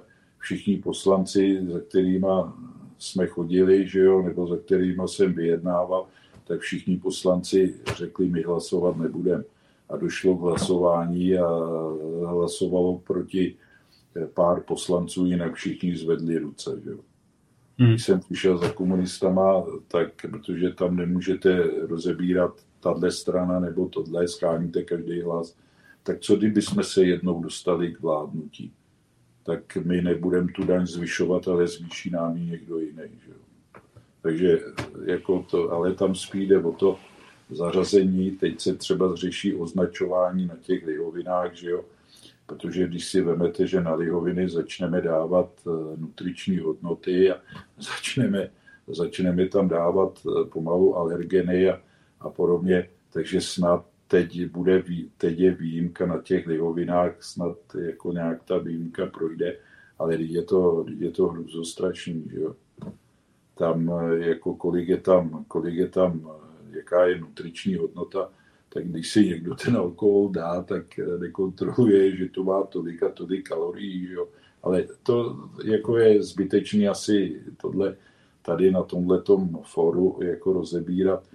Dneska ta unie, říkám, je doopravdy tak, že ano, funguje, ale smysl té unie je v okamžiku, když zastupuje ty pálenice, eh, pálenice, protože ty orgány, když tam přijde likvid nebo štok, že jo, tak eh, to je samostatný celek.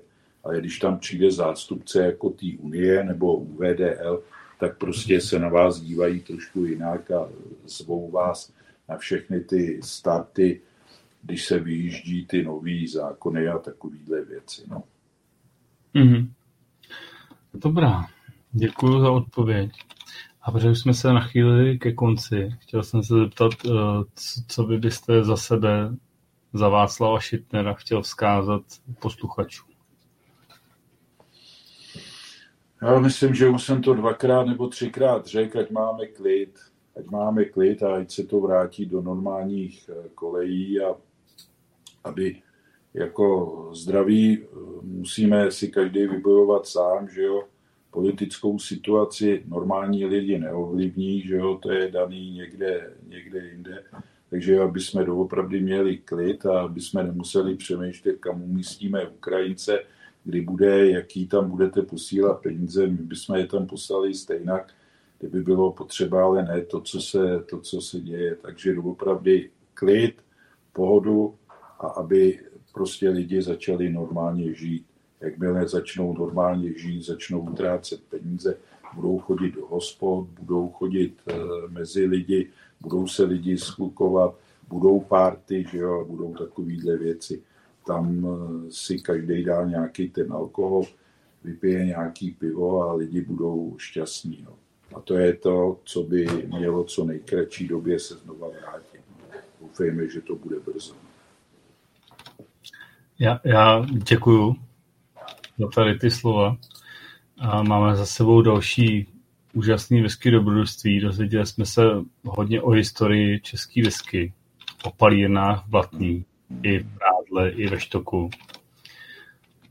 Pane Šitner, já vám moc krát děkuji, že jste si přišel popovídat s náma o svém životě, který se spojil s whisky.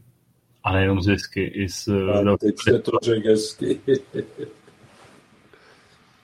Děkuji vám ještě já vždycky, já vždycky jenom, že doplním, já vždycky říkám takhle, když jsem, takže já akorát, co jsem v životě nevyráběl, tak to, tak to byla tequila, protože to má určitý, určitý pravidla, že jo, který, který jsou. A potom e, italský výrobek grappa, která je typická jako pro Itálii a nemůže se nikde jinde vyrábět. Takže jinak si myslím všechny ostatní lihoviny, které někdy byly nebo podobně.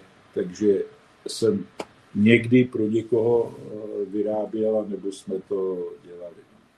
Tak já, já vám přeju, abyste odjel do Itálie, vypálil grapu a potom do Mexika a vypálil tequilu, abyste to měl všechno zkompletovaný.